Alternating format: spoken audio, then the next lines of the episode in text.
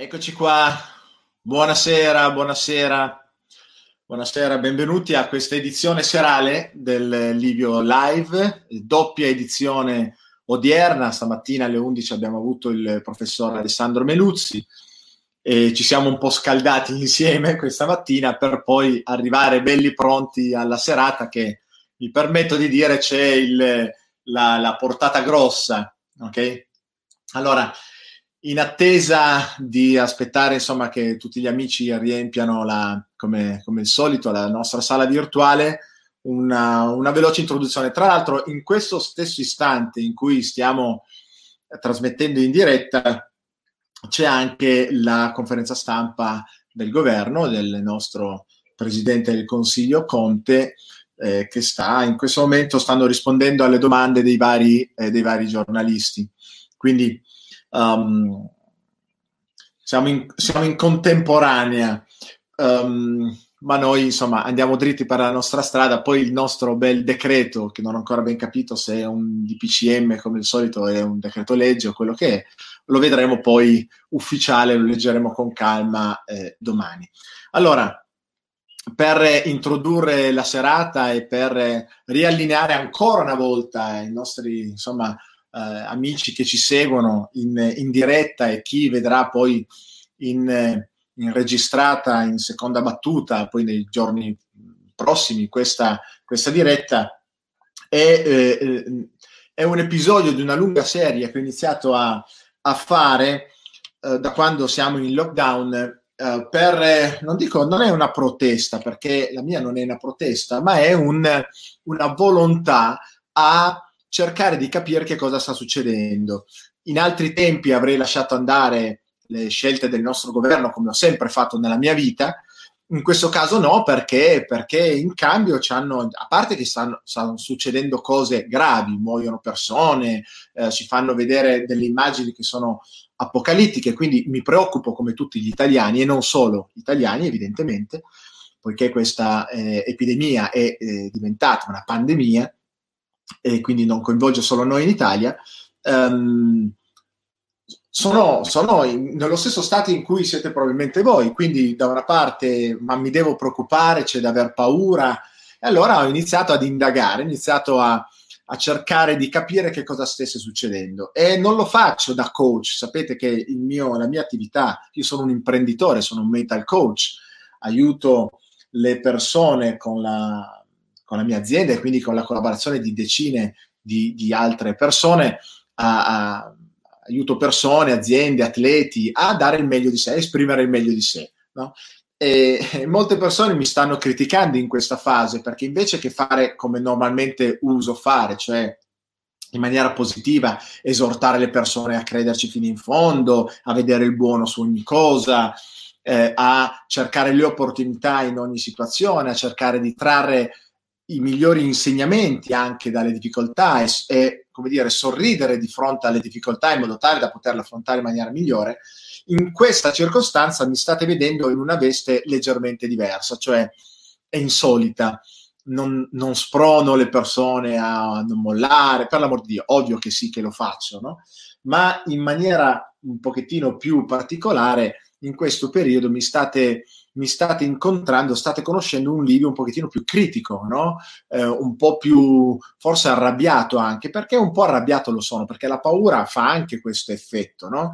e, ehm, e la mia, eh, ho già avuto occasione e modo di dirlo, non è una paura del virus, perché io la mia idea oramai me la sono fatta, ho parlato con un sacco di persone, questa sera vedrete che troveremo una, eh, eh, saremo testimoni di una testimonianza eh, importante e eh, autorevole rispetto al virus. E a me non fa paura, a me Livio Sgarbi, alla mia famiglia che in, che è in salute, ci alimentiamo bene, stiamo bene, veramente improbabile, guardo le statistiche, guardo i numeri, che questa cosa possa davvero impensierirmi. Quindi io personalmente non sono preoccupato dal virus, non mi spaventa, certo sono preoccupato per tutte le persone a rischio, gli anziani, le persone che si trovano in questo momento magari in uno stato di immunodepressione per qualsiasi motivo che non siamo qua ad indagare.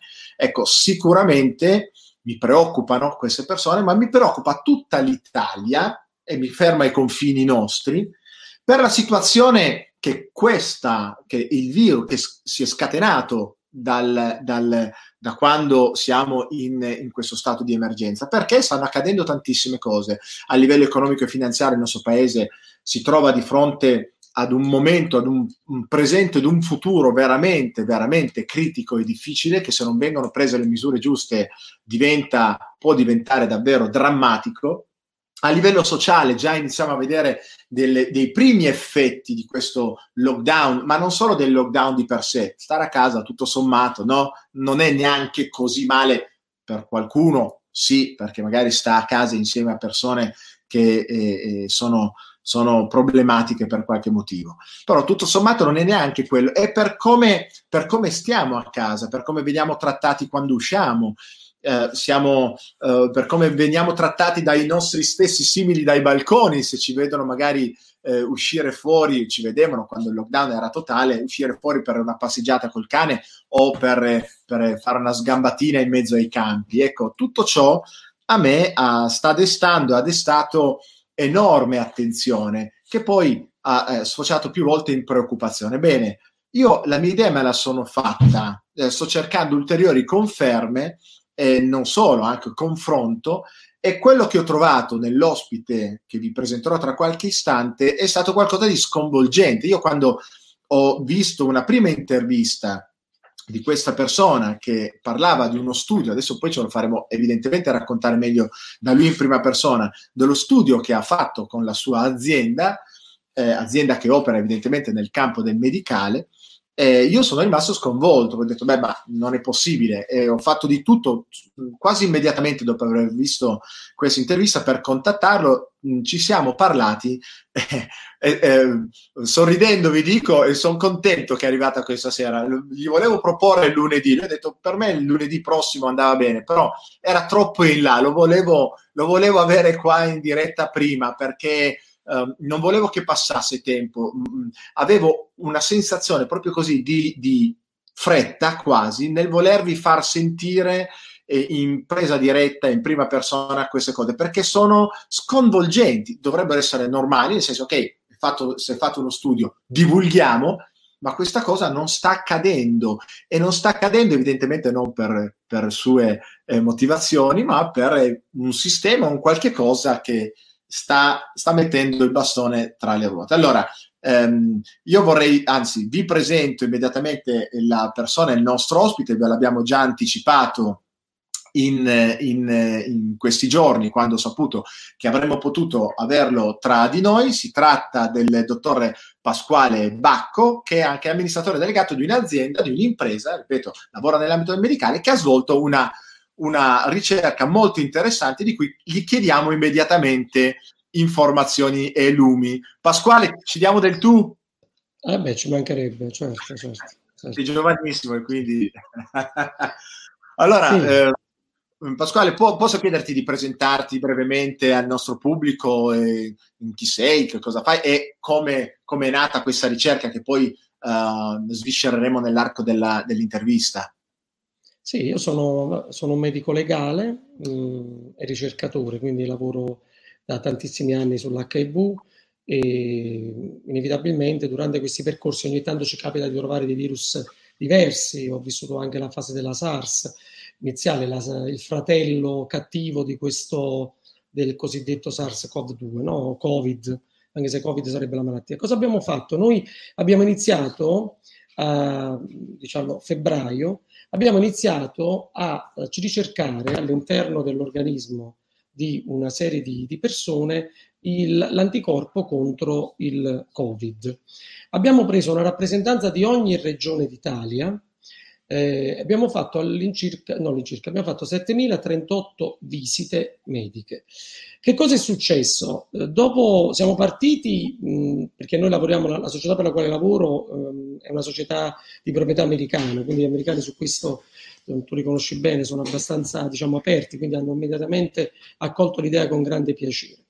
Iniziamo a fare questi, queste visite mediche, arriviamo, partiamo chiaramente dal nord perché eh, l'idea di questo Covid, chiamiamolo Covid, che sarebbe la malattia, però chiamiamolo Covid per, per semplicità, ehm, si sapeva che insomma, sarebbe sicuramente partito da lì, perché già sapevamo più o meno le caratteristiche di questo virus. Però ci siamo trovati di fronte a dei risultati sbalorditivi, cioè già dopo 1700 visite mediche noi abbiamo trovato un'incidenza che in alcune zone del, del nord arrivava addirittura al 49%. Cerco di farmi capire, noi abbiamo utilizzato un kit per cui preleviamo il sangue del soggetto e ricerchiamo l'anticorpo. L'anticorpo che significa? Che il soggetto è venuto in contatto col virus e si è ammalato, però ha, ha, ha creato una risposta immunitaria per cui noi troviamo l'anticorpo all'interno del sangue. Noi abbiamo lavorato solo su soggetti asintomatici perché a noi interessava capire la diffusione non conosciuta. A Brescia abbiamo trovato il 49% dei positivi. Attenzione, siamo a marzo, eh, il, ma c'è il 43% della Lombardia, c'è pure però il, il 36% della Campania. All'inizio eravamo 13 medici e questi risultati ci hanno assolutamente sbalordito, ma ancora più sbalorditivo è il risultato degli anticorpi. Cioè noi all'interno di questi soggetti non troviamo come in realtà ehm, diciamo ci saremmo aspettati degli anticorpi recenti. Perdonami, per, per, per, per, chiarezza, quindi voi avete, sì, avete fatto queste, queste, questi esami a eh, X persone mh, senza sapere se fossero positive o no al virus. Certo corretto, sì, e avete trovato delle percentuali di, di, asintomatici anche fino al 49%. Corretto? Sì, sì esatto, esatto, esatto. Eh, il 49% l'abbiamo trovato proprio a Brescia. Quando parlo di Brescia parlo della provincia. Ma la cosa ancora più sbalorditiva non è tanto il discorso del 49%, perché da un punto di vista, diciamo, scientifico si poteva anche giustificare. Quello che ha sbalordito è che gli anticorpi che noi abbiamo trovato sono degli anticorpi definiti vecchi.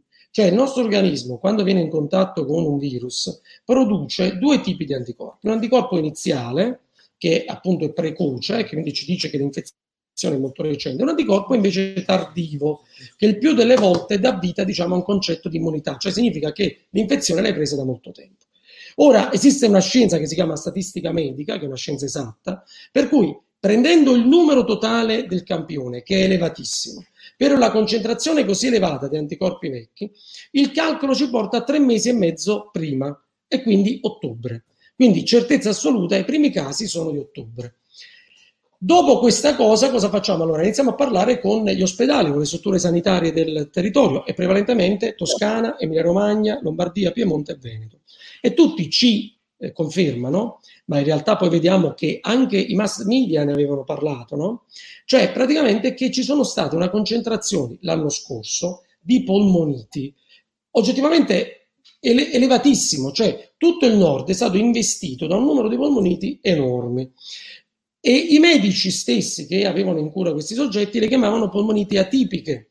Alcune forme furono, sono state erroneamente collegate alla legionella. Se voi ricordate, a Brescia, a ottobre, ci furono anche dei morti e furono legati polmonite da legionella probabilmente trasmessa attraverso i condizionatori. Allora ho parlato con i colleghi che hanno fatto le autopsie che mi hanno chiaramente detto che in realtà non era così. Quindi ci trovavamo di fronte, diciamo, ad un virus che in realtà a ottobre già era in Italia. Se voi continuo, eh, se mi potete... Sì, sì, sì, tra l'altro ho sentito ho letto un, un, un articolo di, uh, sai che ci sono state Wuhan in, credo proprio in ottobre, le Olimpiadi uh, militari e diversi, diversi um, atleti che, italiani che sono rientrati hanno recentemente testimoniato di essere là, di essersi ammalati quasi tutti, non solo gli italiani ma anche tutti gli altri, con questa con questi sintomi che oggi ovviamente siamo in grado di catalogare come tipici del Covid, ma al tempo era una grande tosse secca, difficoltà a respirare, la febbre e quant'altro. Sì. E rientrati poi ovviamente hanno infettato mogli, figli e così via, che anche loro si sono trovati per qualche settimana ad avere a che fare con questa cosa. Quindi un po' conferma anche di quello che stai dicendo.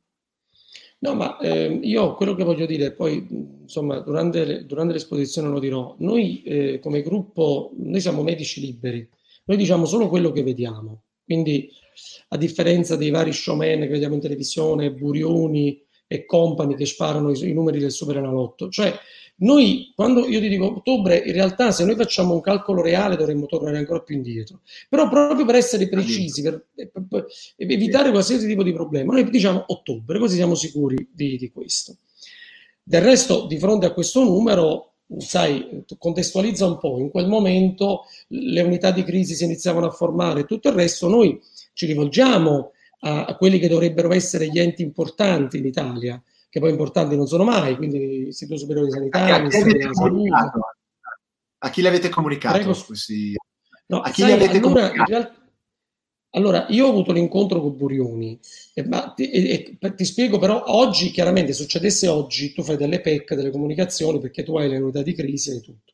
In quel momento si era in una fase iniziale, o almeno si credeva che si fosse. Quindi ci siamo, diciamo, noi colleghi ci siamo mossi, chi tramite un collega, tramite un amico, siamo arrivati, diciamo, ci hanno comunicato che questo professore era il nostro, diciamo, uno dei loro interlocutori, questa specie di guru. Allora, noi ci siamo, io mi sono trovato di fronte a questo professore, che però ne incontrava tanti, quello figurati, insomma, eh, insomma, non è che in quel periodo comunque si iniziava a muovere, sai, c'era un po' di terrore, si iniziava, non si capiva più niente, nel giro di poche ore non si capiva più niente.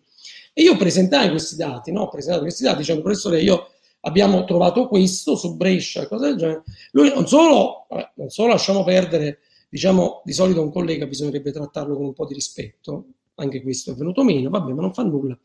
Eh, io non sembro molto medico perché sono un topo da laboratorio, invece lui è universitario, insomma, a livelli diversi. Allora, praticamente gli diamo queste cose, lui nemmeno le tocca e mi dice a Brescia siamo al 2%. In quel momento, sai, guarda, io Livio ho pensato qualcosa l'ho sbagliata perché, sai, mi trovo davanti a un professore che mi sta dicendo sta cosa, poi insomma, già Novax, lui già sull'onda no, della, della, della, popolarità, al che io dico, professore, mi faccia capire, ma un incontro di pochi minuti, eh, cioè, ti ripeto, tra i tanti incontri che lui faceva in quel periodo.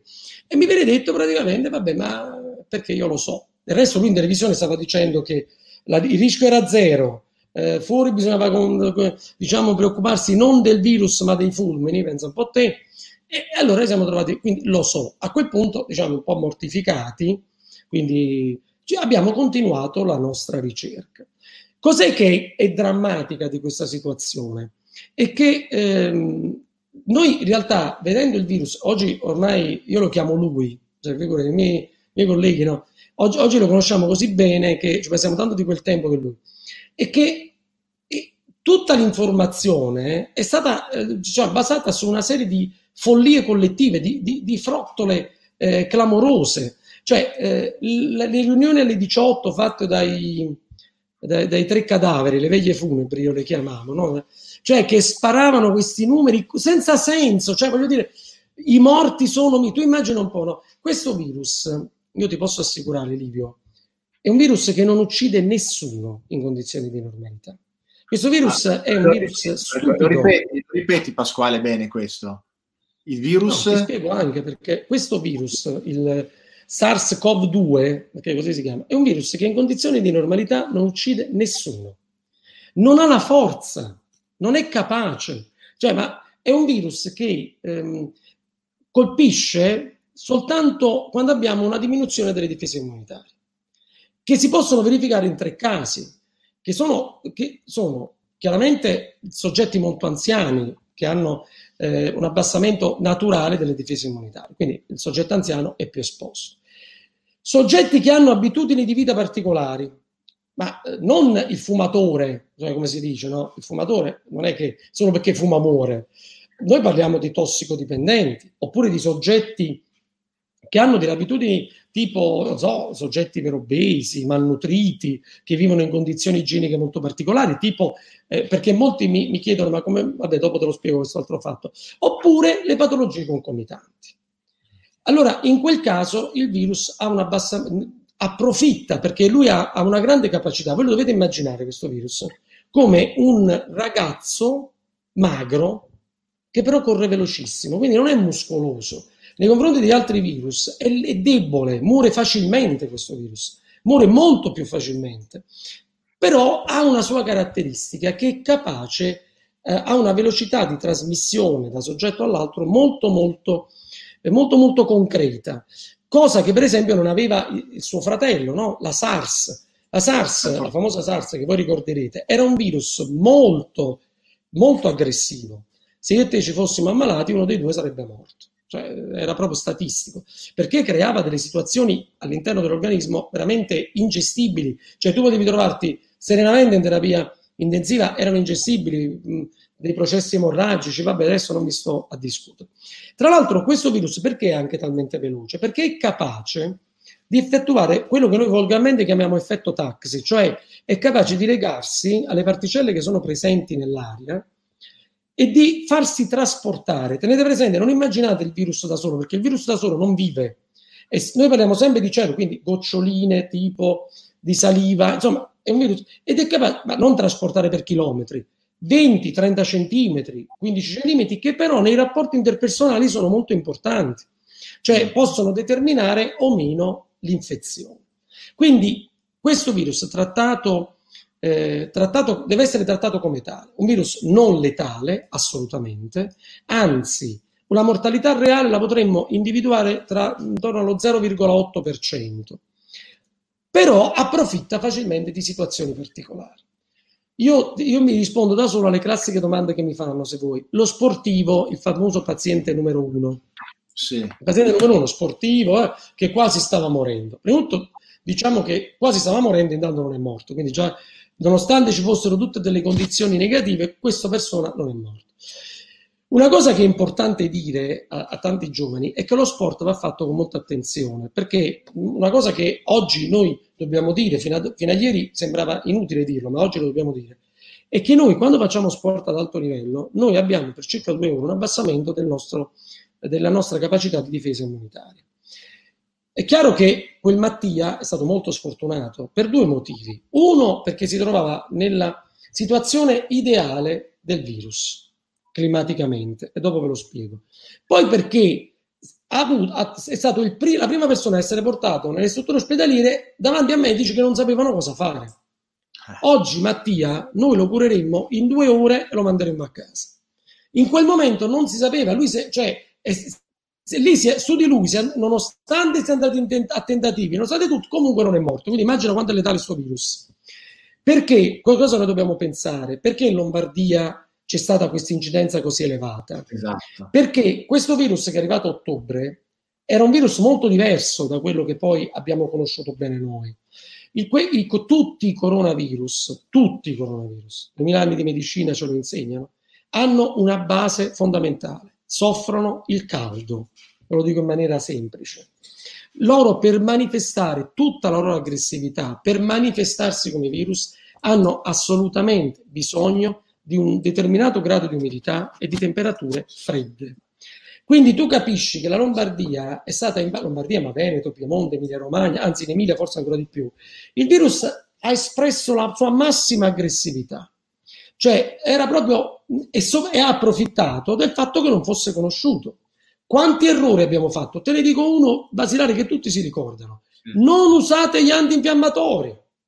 Ti ricordi? Non usate gli antinfiammatori cazzata mostruosa perché in realtà poi gli antinfiammatori hanno salvato la metà delle persone. Eh, ma in quel caso sono, sono, errori fatti in buona fede perché i colleghi eh. medici, anche io mi fossi trovato lì, avrei fatto un errore dopo l'altro. Corretto. Termino questa cosa dicendo solo questo. Quindi il Sud non ha mai conosciuto il virus che abbiamo visto in Lombardia. Il, il, perché al sud il virus non ha mai trovato quelle condizioni per potersi esprimere come tale. La domanda che dovrebbe chiudere è quindi il clima è alla base di tutto sui coronavirus. Chiediamo alla dottoressa capo americana, Burioni, Pagliasco, Silvestri, tutti questi grandissimi professori, ma come cavolo si fa a raccontare che non soffre il caldo. Cioè è una cosa fuori dal mondo. Io mi vergogno di essere rappresentato da questa gente.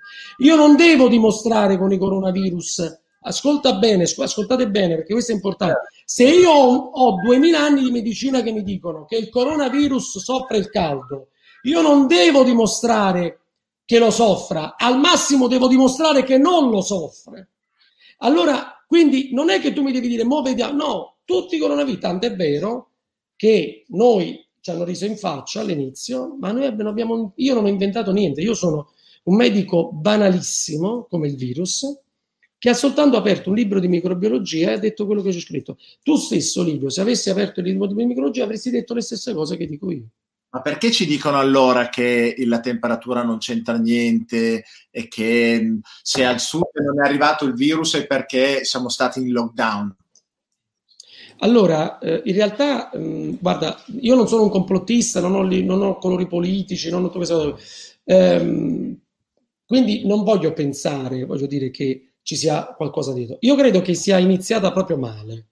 Cioè loro hanno iniziato a raccontare tutte queste balle sui morti, sulle cose. A un certo punto non si sono più, cioè, eh, non si so, cioè a un certo punto o eh, si dovevano presentare qualcuno in televisione davanti a tutti e dire attenzione, fino ad oggi vi abbiamo raccontato solo delle balle mostruose perché siamo andati a caso, oppure non si sono messi d'accordo, qualcuno ha voluto mantenere, sai, la, io ti dico, noi questa seconda parte della, della, ricerca la facciamo con 500 medici che sono incazzati neri con sta gente, perché siamo mortificati di essere visti, cioè la rivista Nature che tu conosci, quando gli è stato chiesto di dimostrare che i coronavirus soffrivano il caldo, ha detto ma posso dire qualche parolaccia? Sì, non è mega... No, poi, poi qui è, tu, è tutto lecito, vai. Eh, ma cioè, Nature, cioè, gli scienziati di Nature hanno detto: ma, ma, ma, ma, di che cazzo parliamo? Cioè, io devo, io devo dimostrarvi che il cazzo, cioè, ma, di che stiamo parlando? Cioè, ci sono stati, hanno portato ah, adesso Burioni in televisione, visto che Nature ha detto, ci ha dato una bella notizia, ma non è vero, se voi leggete l'articolo, dice tutt'altro. Cioè, io l'ho letto, no? Ho detto, ma possibile che mi è scappato un articolo del genere? Poi su Nature, caspita, insomma, la vedi tutti i giorni. Cioè, invece quello dice, ma eh, di, di, di, che cazzo vi devo dimostrare? Lo sanno tutti che soffre il caldo, tranne Burioni. Burioni lo sapeva. Ancora adesso dici, ma forse... Ma tu hai capito le balle? Il lockdown è una cosa vergognosa. È una cosa ver- Io non lo so perché l'hanno fatto. Mi, guarda, mi interessa anche poco. Però tu mi spieghi come... Io sono stato venerdì a Napoli, venerdì scorso. 33 gradi allora tu 33 gradi, la, tu tieni Napoli, Napoli, il sud chiuso, perché in Lombardia nel frattempo c'è ancora il freddo. Ma questo, cioè, voglio dire, non, si, non significa che la Lombardia è meglio e peggio di, di... È proprio che è una realtà diversa. La verità, sai qual è? È che sono aumentati del 18% i suicidi. Questa cosa non la dice nessuno. 18% i suicidi.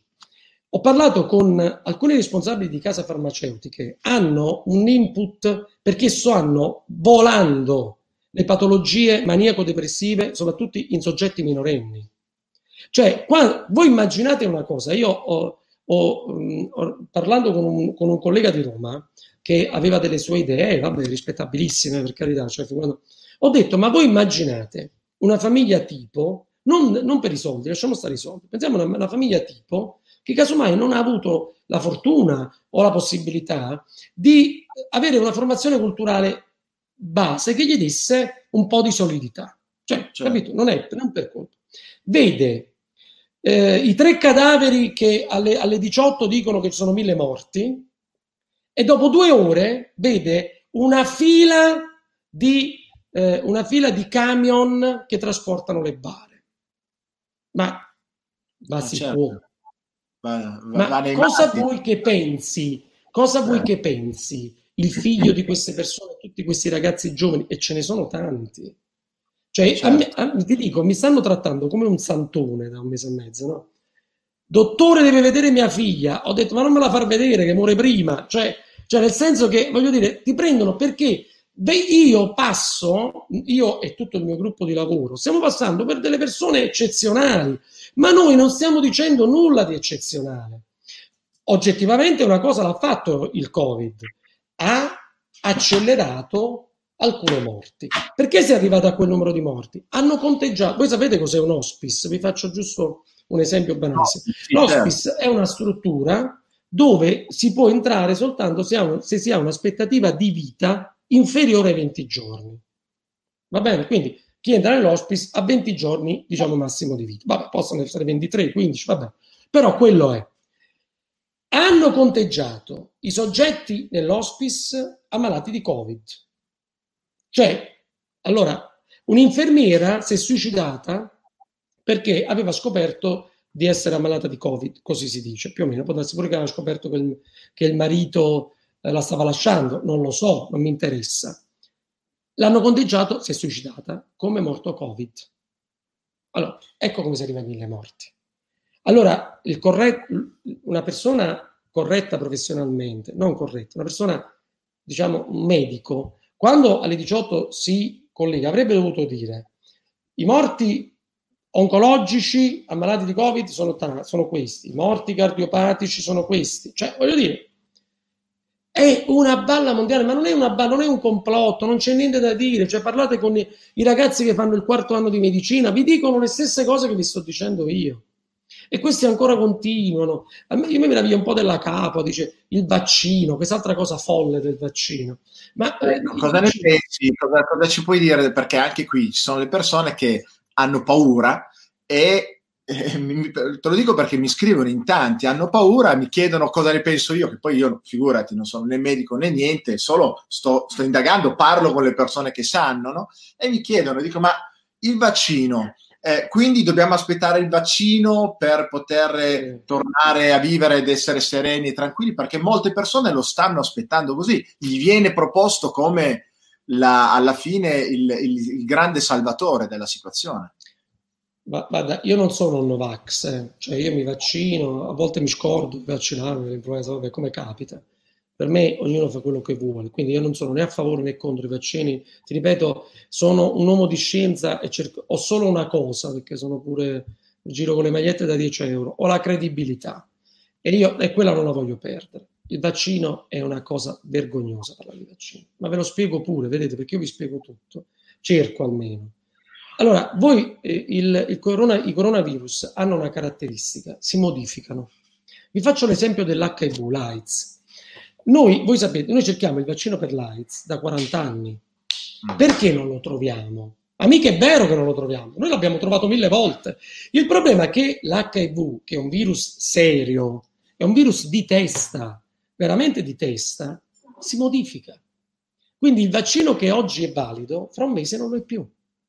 Il corona, tutti i coronavirus, anche se un po' di meno, fanno più o meno lo stesso percorso, tant'è vero che noi non sono come il morbillo, il morbillo tu fai un vaccino per tutta la vita, perché quel parassita rimane uguale. Quindi se io, pre- se pre- se io sono vaccinato con il morbillo, dovessi prendere il morbillo fra tre anni, vale quello che ho fatto 30 anni fa.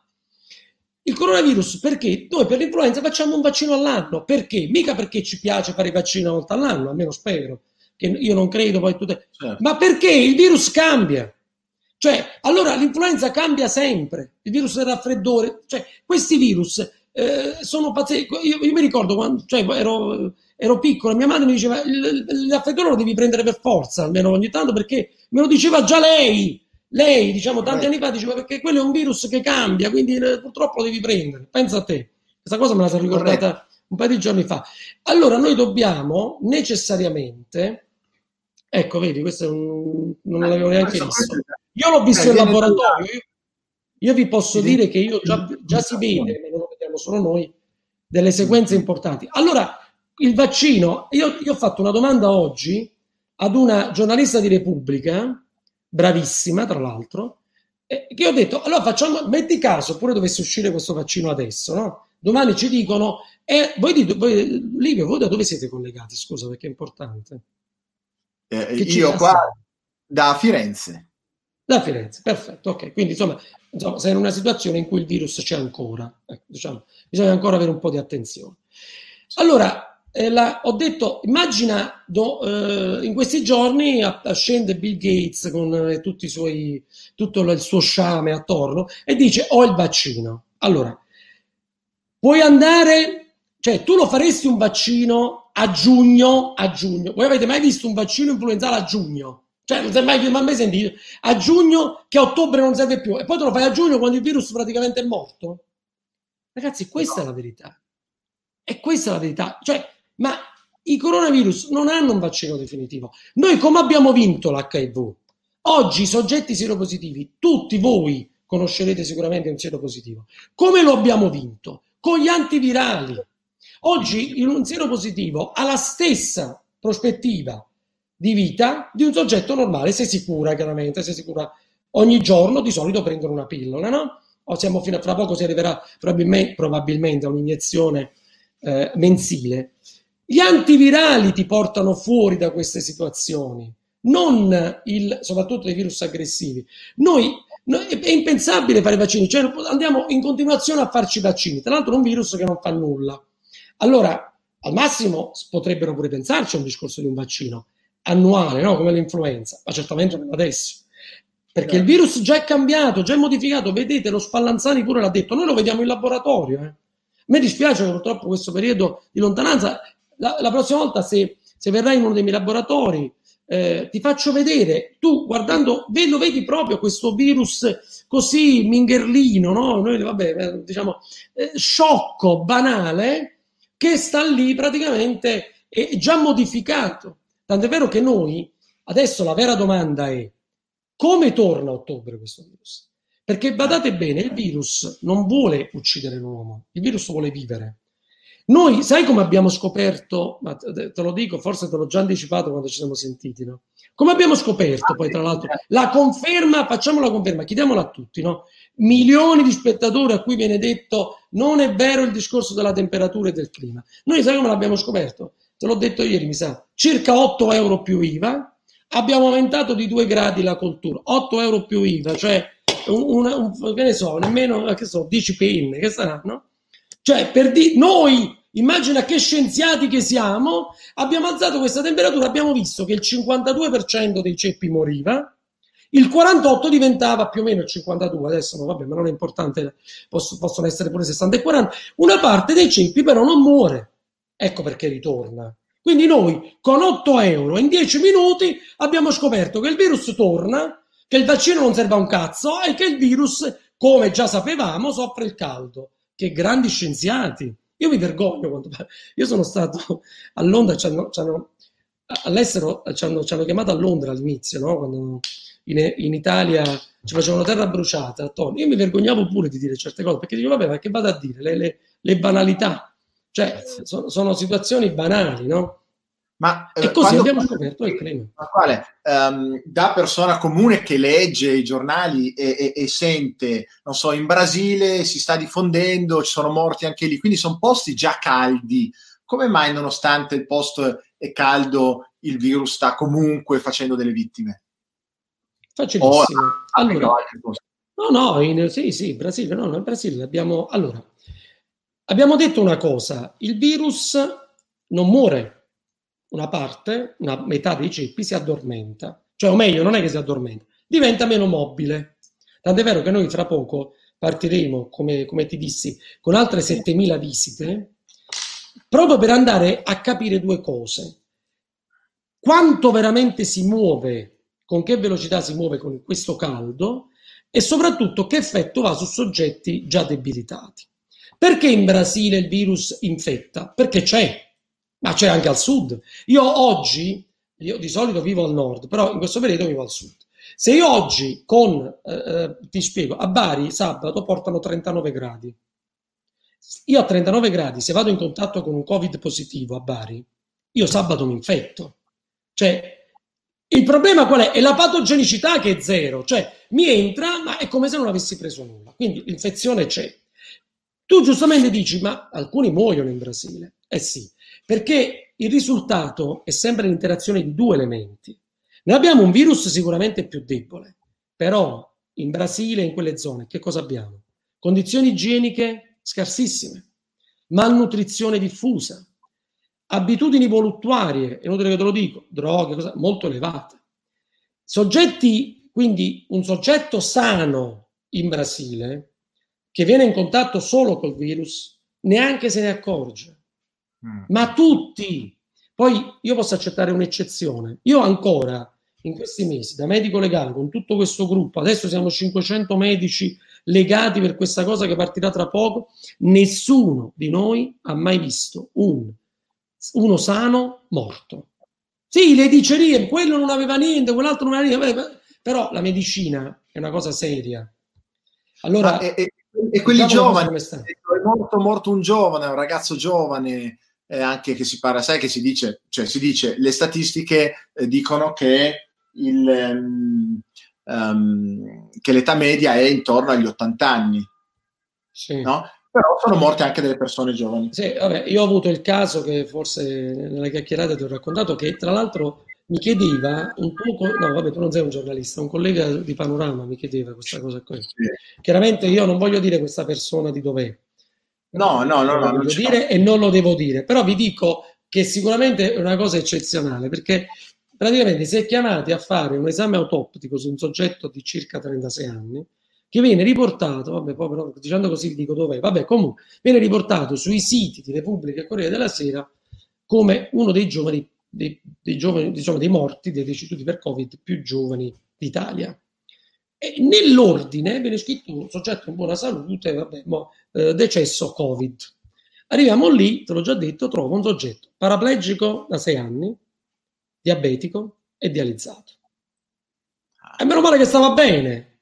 cioè, dico, poverino, me dispiace, ma meno male che stava bene. Allora, perciò vi dico, cioè molti mi dicono tante cose, no? Cioè, poi è chiaro, l'eccezione ci può essere, c'è pure il ragazzo di 22 anni che muore di infarto e non dovrebbe succedere, perché la medicina eh. dice che a 22 anni non si muore di infarto, non si dovrebbe. Però, voglio dire, quindi può capitare che un soggetto per qualcosa che forse ancora neanche, neanche conosciamo, può succedere che sia deceduto. Io non ne ho visti. Ho invitato tutti nei, nei vari, nelle interviste, quelle cose che facciamo a me non è arrivato un solo nome di un soggetto Covid. Me ne hanno raccontati tanto, poi man mano che parlavi ti rendevi conto che erano dei libri di medicina con tutte le patologie che avevano. Eh, ah. Rispetto per i morti, rispetto grandissimo per i, per i, eh, per, per i medici, tantissimo mm. rispetto. Però oggi noi sappiamo quando tornerà questo virus a ottobre, la cosa più importante è che ci troverà pronti. Cioè, tu per scontato, lui tornerà a ottobre e si riprenderà. Non c'è ombra di dubbio. Non c'è ombra di dubbio. Può tornare come? Può tornare come che, che non debolissimo, ancora più debole di quant'è, ma credimi è difficile. Però sicuramente può, può tornare che non rende neanche danno, può tornare simile, molto simile, può tornare più aggressivo. Beh, questo sì, Può essere. Cioè, io oggi non posso, ho una mia idea, però io se non sono sicuro le cose non le dico. Allora, eh, però, diciamo, ve la dico pure perché non voglio sembrare, per me, mal che vada rimane uguale, cioè voglio dire, ma eh, diciamo, le, le, anche perché le modifiche, insomma, però troverà dei medici, una società che prima cosa lo conosce. Quindi oggi per esempio sappiamo che gli antinfiammatori sono importanti, sappiamo che la ventilazione profonda non va fatta subito e soprattutto sappiamo che bisogna ospedalizzare prima. Bisogna ospedalizzare prima perché noi una cosa che non sapevamo, di solito cosa abbiamo fatto? Ma, poveri medici, miei colleghi in trincea, quelli tutto il rispetto. Io, io a queste persone non posso nient'altro anche che pulire i piedi, non la gente come Burioni e tutto il resto. Allora, questa gente, cioè, eh, cosa, cosa, facevano? Li facevano stare a casa, dice se proprio stai male vieni in ospedale, anche perché le terapie intensive erano piene di questi soggetti per lo più anziani. Guarda, io ci sono stato nei reparti Covid, cioè, credimi, l'età media 80 anni. Cioè, io, io i, giovani, i giovani in quelle non li ho visti. Quando sono andato alla figura che talmente ero curioso di vedere, perché volevo vedere, che sono entrato, mi scordai pure di mettermi la mascherina. Pensa tu, senti un urlo in fondo, che di, di, tra l'altro... Tu devi sapere che io sono stato, io ho, ho, ho dei miti, no? Dele, de, noi abbiamo dei medici stupendi, Livio, in Italia, Stu, veramente medici, medici di grandissimo livello, Giulio Tarro, Montanari, Ascierto, Di ah, sono, sono, presi di mira e sono dai, dai soliti noti Chissà in perché. maniera... Chissà ah, perché. Eh. A me sta rispondendo in questi giorni, sta rispondendo in questi giorni un americano, un virologo italiano, non faccio il nome, tanto, che all'improvviso inizia a fantasticare su di me, eh, eh, quasi come se non fosse, addirittura eh, in un passaggio può quasi intendere, no? perché non è diretto come me, perché sa che becca la querela, eh, fa quasi intendere che io non sia nemmeno laureato in medicina? Cioè, pensa tu sta storia. Allora, e vengo a scoprire girando e rigirando, guarda caso, questo signore scava, scava, scava, scava, ha degli, diciamo, ha fatto delle operazioni professionali, per carità, nulla di male, ci mancherebbe altro.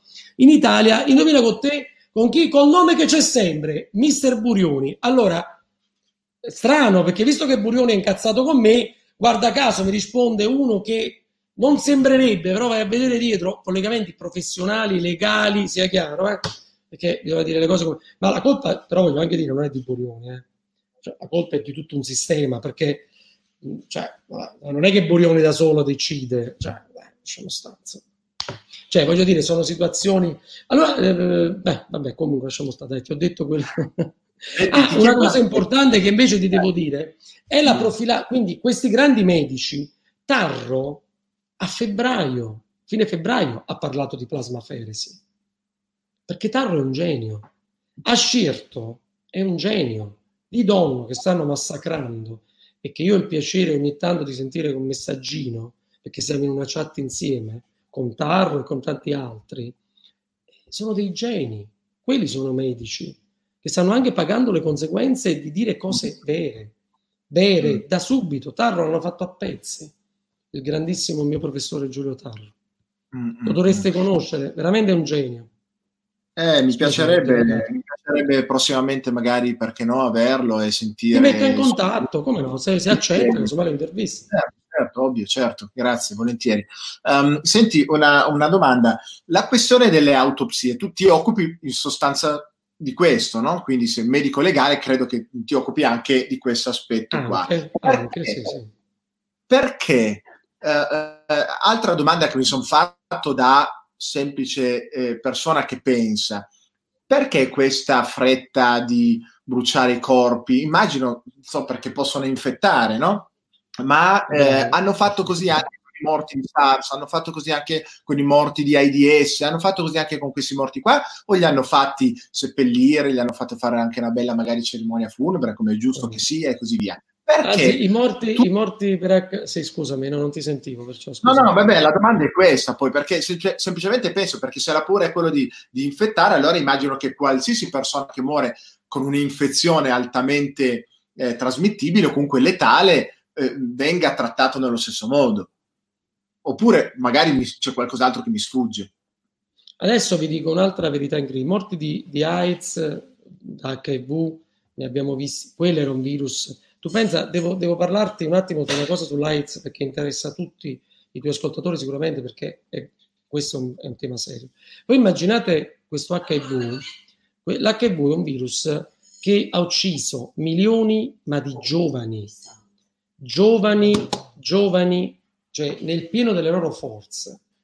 L'HIV è un virus estremamente intelligente. Voi pensate che quando abbiamo, eh, dicevo prima, bisogna curarsi per tutta la vita, perché l'HIV nel momento in cui è stato, è stato individuato l'antivirale che lo colpiva, è stato capace di creare all'interno dell'organismo delle zone dove il farmaco non arriva, che si chiamano cattedrali dell'HIV. Pensate che i virus cioè, perché poi a volte poi immaginiamo questi parassiti che intelligenza a volte che possono avere. Il virus si mette in alcune zone, per, per dirla facilmente, del cervello, passa nella maniera dove il farmaco non arriva. Quindi lui, ecco perché noi abbiamo questo HIV che persiste sempre. Il, la SARS, che era terribile, terrificante, l'hanno vista tutti. Però la cosa più incredibile, tu hai detto giustamente, tutti quanti hanno giustificato, dice vabbè ma in fondo come facciamo a fare le autopsie? Eh, c'è il rischio che ci infettiamo, no? È giusto. Molti l'hanno detto, non so se l'ha detto pure il, il mago di Fabio Fazio, ma il, noi, il virus, come tu ben sai, è un parassita. Quindi il virus, se non ha la cellula, muore. E questo è il motivo per cui il virus all'esterno del nostro organismo può anche durare quattro ore su, un, su, su una maniglia, ma non è più capace di infettare. Allora, ti faccio una domanda, faccio una domanda a tutti i tuoi amici, ma se io certo. sono infetto e muoio, secondo voi il virus vive o, infe- o muore? Muore. Ah, regola, il virus non riesce, muore. Quindi il rischio di infettarsi dal cadavere, per capirci, è zero. Eppure li hanno buttati via subito, perché li hanno buttati. Eh. Questa è la parola vera. Beh, buttati. Tu non sei un complottista, io nemmeno, ma come diceva Giulio Andreotti, a pensare male si fa peccato, ma spesso ci si azzecca. Allora io dico, scusami, ma tu non fai, non fai le autopsie a, a, a, a questi cadaveri, hai quantomeno due, due, due, questioni da tenere in conto. Uno, ma tu attraverso le autopsie dovresti anche comprendere realmente di cosa è morto e magari, perché no, aggiustare il tiro rispetto alla terapia. Di fatto poi non so se l'hanno scoperto con, con eh, le autopsie, ma non credo, forse con degli esami ancora prima, um, il fatto che non si moriva di, mm, di polmonite o comunque di, um, ma di piccoli trombi no? nei, nei, nei, vasi capillari. Corretto? Ora, immagino che analizzando le, le persone che sono decedute tu possa comprendere meglio che cosa è accaduto, se poi in effetti è morto con, di e così via. Insomma, tante cose si possono immaginare scoprire, se no perché si fanno, no? Assolutamente. Eh, allora, le autopsie in realtà che adesso sono, sono vietate, eh, diciamo, poi, anche perché poi vedi, c'è anche questo discorso. Però voglio fare un attimo, due, due, secondi sul complotto. Io continuo a non credere nel complotto. Cioè, nonostante possa pensare tutto il male possibile dei soggetti che ho nominato, io non credo che dietro, perché altrimenti dovrei lasciare la medicina. Io non credo ah. che i vari soggetti che ho nominato, i vari, i vari col- colleghi, Burioni e tutto il resto, abbiano dei secondi fini. Cioè, mh, non ci credo, cioè, sarò ingenuo, però onestamente lo dico sinceramente, tu hai visto non ho peli sulla lingua. Io credo che si certo. siano lasciati trasportare a, forse un po' da una voglia di potere, di protagonismo, sai? Poi quando arrivi probabilmente a quei livelli, cioè, ti, ti, ti scordi un po' di quella che può essere la tua missione i codici deontologici e quindi, fai, quindi non credo che ci siano secondi fini. Poi, se ci saranno o non ci saranno, certamente non posso essere io il giudice. La, le autopsie sono quelle che ci hanno fatto capire tutto.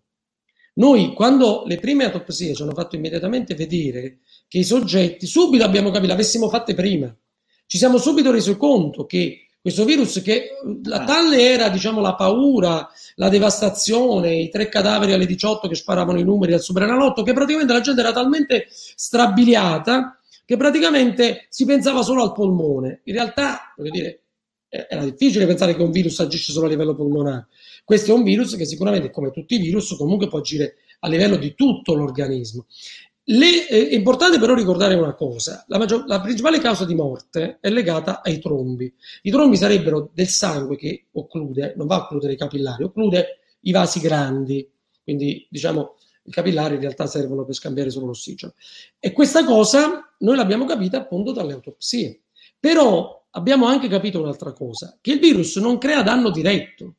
Cioè il virus da solo questo non è capace di nulla. E questa è stata la grande, meravigliosa intuizione di quel grande medico che si chiama Scirto del Cotugno di Napoli, che ha usato un farmaco per l'artrite reumatoide che non è nient'altro che un antinfiammatorio forte, per farci capire, perché crea una piccola immunosoppressione. Perché che cosa succede a livello, a livello dei nostri polmoni e a livello... Si crea l'organismo, il nostro organismo reagisce quando già è un po' debilitato, quindi parliamo sempre di soggetti non sani, oppure anche soggetti sani, ma sicuramente l'incidenza è molto più bassa in termini proprio di gravità, che cosa succede? Crea una reazione infiammatoria talmente violenta per cui l'organismo si fa male da solo. Per esempio, fare un esempio, a livello polmonare produce del liquido, per capirci, che porta alla morte per soffocamento, molto simile al soffocamento. Però la principale causa di morte, te lo confermo, è i trombi. Anche se ti posso dire che la maggior parte delle autopsie che poi vai a fare in realtà tu trovi tali e tante altre malattie, metastasi, mm-hmm. cardiopatie, per cui in realtà andare poi a determinare realmente l'incidenza del Covid è quasi impossibile. Ok, senti, um, dobbiamo, quest'estate dobbiamo aver paura? Zero. Il tuo suggerimento? Se, tuo, no, ma niente proprio, ma al sud già... Allora, fermo restando che noi siamo dei cittadini e dobbiamo, diciamo, se c'è una legge, la legge va rispettata, ok? può essere criticato, ma va rispettato. Quindi voglio dire, come io posso criticare dei colleghi, però comunque professionalmente li devo comunque rispettare anche le loro idee. E loro possono dire di me, io di lui, di loro. Um, su- se noi fossimo una società fatta solo di gente sana, noi dovremmo in questo momento facilitare l'infezione. Perché noi abbiamo un virus praticamente che già è poco letale, ma con, con il caldo è diventato praticamente innocuo, e quindi favorire quello che viene, diciamo, eh, definito, questa l'avete sentita sicuramente molto spesso, l'immunità di gregge.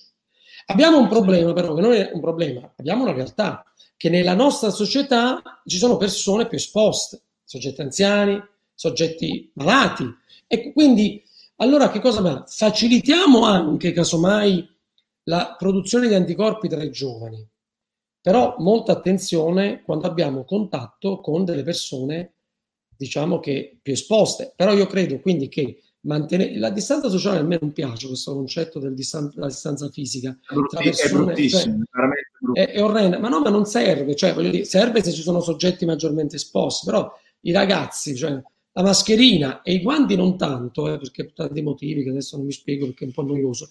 Basta, diciamo, eh, sanificare le mani con una certa frequenza, non eccessiva perché sennò prendono fuoco, e ehm, è una mascherina adatta, non mettiamo quelle cose chirurgiche che non servono assolutamente a niente, ma una buona mascherina ci permette tranquillamente in questo periodo, noi dobbiamo tornare a vivere, noi dobbiamo convivere con questo virus probabilmente per parecchi anni allora finiamola con questa storia. A ottobre la gestione delle chiusure deve essere regionale.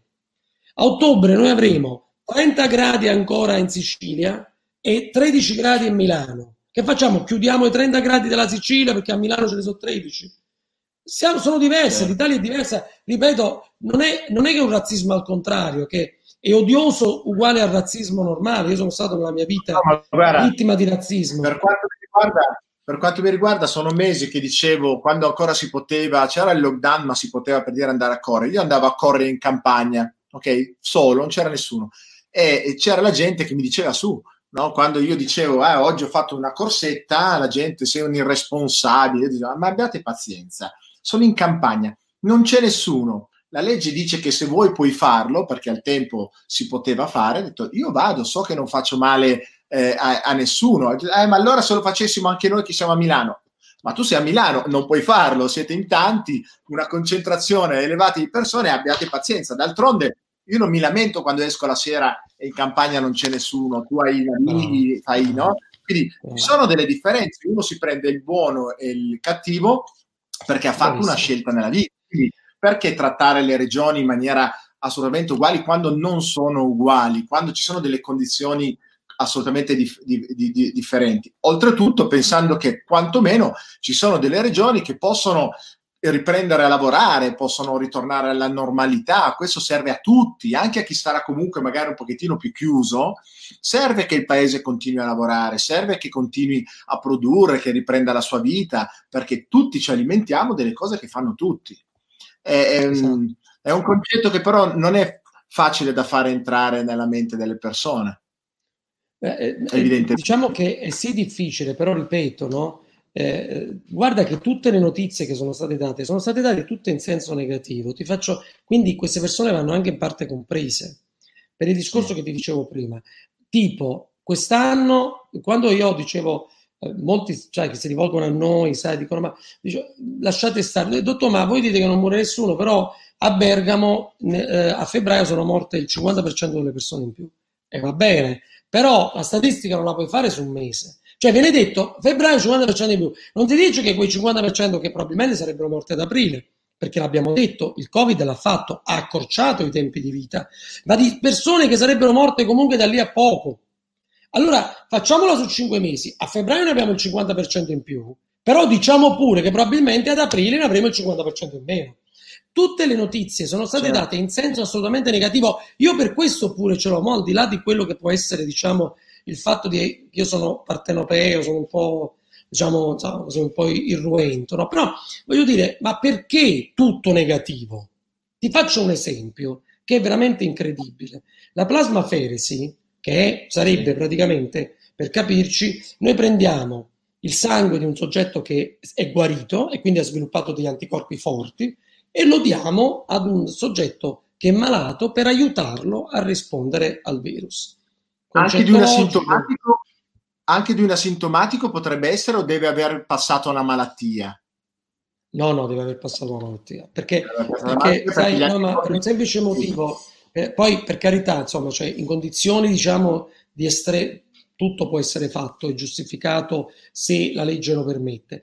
Però noi parliamo di soggetti che hanno superato la malattia anche perché diamo per scontato che in quel caso gli anticorpi siano più maturi e più forti. Certo. Che tra l'altro può essere utilizzata pure come profilassi, no? Cioè è come se ti vaccinassi, cioè poi parlano del certo. vaccino, prendo i tuoi anticorpi, li butto nei miei, mi sono vaccinato. Cioè, è lo stesso meccanismo, perché il vaccino quello fa, eh. cioè il vaccino ti fa sviluppare gli anticorpi. Però, vabbè, fatto questa cosa, Ritorniamo un attimo all'AIDS per farvi capire. Parlo sempre di Burioni, è l'ultima volta che lo nomino stasera.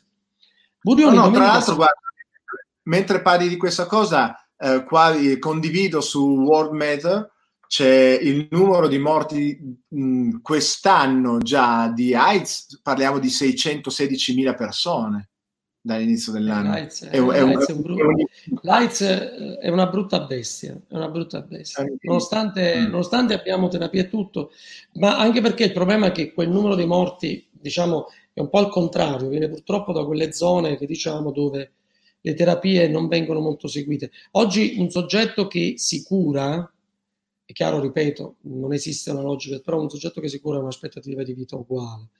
Però la cosa certo. interessante, giuro, l'ultima volta che lo nomino, cioè quest- eh, i soggetti eh, seropositivi prendono queste capsule che vengono, viva Dio, pagate dallo Stato. Allora vanno nei centri, ricetta, gli danno le scatole gratis, assolutamente gratis, e vanno via. Ogni, caps- ogni confezione di quella, te ne scritto vicino, molti non lo guardano, forse qualcuno che mi ascolta stasera lo andrà a vedere, la più ridicola costa 1200 euro e dura meno di un mese. Ok? Però, viva Dio, lo paga lo Stato. Benissimo. La, la sanità è pubblica, si pagano tante cose, dateci questo. Il signor Burioni, domenica scorsa da Fazio, dice, andatevelo a vedere, io stavo spaccando la televisione, dice, non domenica questa, l'altra ancora, dice, la plasmaferisi, dice a Fazio, è costosa. Sai quanto costa una sacca di plasma per la plasmaferesi, di plasma iperimmune, che il più delle volte ne basta una per salvare una persona, salvarla per sempre, 79 euro. Ma allora io dico, ma allora vedi tutto al negativo, allora dice cazzo, abbiamo trovato la, il plasma iperimmune e costa, cioè io ho visto gente che mi ha detto ma costa tanto, è difficile da fare, la cosa più semplice del mondo, prelievo pulitura, estrazione degli anticorpi, 20 minuti hai fatto la, pla- hai fatto la sacca di plasma. 20 minuti qualsiasi tecnico di laboratorio con la supervisione di un medico, che nel frattempo si fa la settimana enigmistica. Cioè, voglio dire, le notizie, quello che io, eh, e per cui ti devono, devono, ringraziare anche te, e io stimo molto le persone come te, eh, nonostante in questo periodo è pesante, ti assicuro, no? Mm. Noi cerchiamo insieme all'equipe di andare ovunque, perché perché noi siamo stati un po' trascurati no? da, diciamo, dalla stampa, il fatto quotidiano, Repubblica, sì, ci hanno fatto uscire, siamo usciti moltissimo all'estero, un po' meno in Italia. A dire il vero, eh, ero tra gli ospiti di Giletti di domenica scorsa e lì avremmo fatto, insomma, le avremmo dette delle belle. Poi però, fortunatamente, c'è stata la liberazione della ragazza, quindi hanno tolto i due ospiti, che eravamo io e Cristanti del, di Padova. Però, voglio dire, le notizie, io dico, queste persone devono iniziare a dire la verità. Diamo, diciamo la verità così com'è. Cioè non creiamo questa forma di terrorismo che ci ha rinchiuso nelle case, aumentato i suicidi, la gente è disperata. Sì, guarda che tu lo vedi perché tu fai un lavoro eccezionale, devi avere grandissime capacità, no? eh, motivazionale, no? immagino, io non ne capisco molto, no? io sto chiuso nei certo. laboratori, però, però voglio dire, e quanto è difficile, tu forse lo sai, no? Far riprendere vigore ad una personalità abbattuta da notizie non vere. Noi siamo medici, certo. non dobbiamo scordarcelo, noi dobbiamo trasmettere né positività né negatività. Noi quantomeno dobbiamo dire le cose come stanno. Cavolo, certo, certo. abbiamo trovato la plasmaferisi. Popolo italiano non solo funziona, ma costa pure niente. Avete capito? Questa è la verità. Poi se non funzionava, non funzionava. Abbiamo l'idrossiclorochina. A ottobre al nord prenderete, se sto lì prenderemo, in casa l'idrossiclorochina come profilassi se non abbiamo trovato l'antivirale. L'idrossiclorochina, appena esce l'idrossiclorochina, avevo detto che non lo nominavo più, metti il bip, fa la dichiarazione, non la usate. Perché secondo vuoi sapere come funziona l'idrossiclorochina? Guarda che sembra una favoletta, sembra una favoletta. Eh, eh. Il virus quando entra nel nostro organismo si lega all'emoglobina, cioè questa, questa proteina che prende l'ossigeno e lo porta in giro per il nostro organismo. L'idrossiclorochina, che è un antimalarico, cioè serve per la malaria, come, come sua abitudine, non per motivazioni particolari, si lega allo stesso recettore del, del Covid. Quindi sembra una favoletta, ma è proprio così. Guardate com'è semplice la medicina raccontata così, com'è. Non è che io sono bravo. Quando il virus entra, trova il posto occupato. E siccome se non entra muore, i soggetti con l'idrossiclorochina, ci sono gli studi, eh, gli studi enormi, enormi, 211 medici, c'è stato uno studio riportato su tutte le riviste più importanti internazionali di medicina, 211 medici trattati con l'idrossiclorochina tre mesi fa, non duemila anni fa, tre mesi fa non se n'è infettato uno. L'anemia mediterranea, che tu conosci, avete sentito? I beta talassemici. Sì, io, io sono un portatore sano da, da, quando sono nato. Eh, in questo caso è un fatto negativo, sai perché? Perché chi ha, chi ha l'anemia mediterranea, quindi se tu hai un familiare che ce l'ha, lui non si infetta, o meglio, si infetta 100 volte di meno. Perché lui le catene beta, cioè il posto dove deve andare il virus, non ce l'ha proprio o ce ne ha poche. Allora, la, prima, la, not- la, notizia che viene data non è guardate che abbiamo una situazione facile, abbiamo trovato un farmaco responsabile. Che cosa si dice? Ha mille effetti collaterali, che tra l'altro è una cazzata mondiale. Pazzesco. Ma, pazze- ma è, è, è perché vogliono smontarlo? Dai, querelare, tutto non hanno, non hanno interesse a, a, sì che venga usato, aspettano un virus, aspetteranno qualcos'altro. Perché io non, non riesco a trovare altre spiegazioni. Non lo so, eh, io, so. io, racconto solo quello che vedo e quello che vedono tutti i miei colleghi. Certo, lo app- e, apprezzo, apprezzo. Senti, ti faccio ancora un paio di domande che ce l'ho lì. Eh, volevo sapere quanto è importante, sempre perché cerco di eh, immedesimarmi in chi ci ascolta e dice, ok, dai, quindi insomma prendo una boccata un pochettino di ossigeno buono, nel senso di, di, di positività, mantengo alta l'attenzione, faccio, seguo quello che mi dicono di fare, però cerco anche di capire cosa è veramente utile e cosa no. Abbiamo intervistato qualche giorno fa un medico in prima linea, il dottor ehm, eh, Manera, e, e, e, e, ci ha parlato di una cosa importante. Volevo una conferma da te, anche per agganciare anche un'altra domanda, che è la carica virale della serie io posso anche venire a contatto con il virus, ma se la carica virale, quindi la, probabilmente la quantità o la forza la di quantità, questo virus, quantità, forza, eh, la quantità è, è, è, è 10 e non è 1000, io magari vengo a contatto, però questa cosa non è pensierosa, non mi deve um, terrorizzare o non mi deve spaventare, perché comunque sono venuto a contatto con poca quantità. Quindi io faccio questo ragionamento, dimmi se è giusto e lo possiamo divulgare oppure no, attenti, che è questo.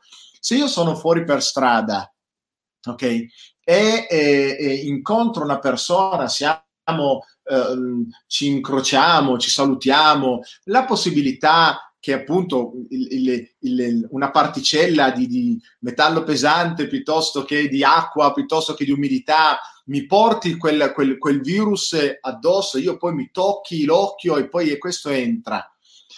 Quante possibilità ci sono che la carica virale che io ho contratto in, quel, in, in quell'istante, in quel frangente, possa essere per me pericolosa?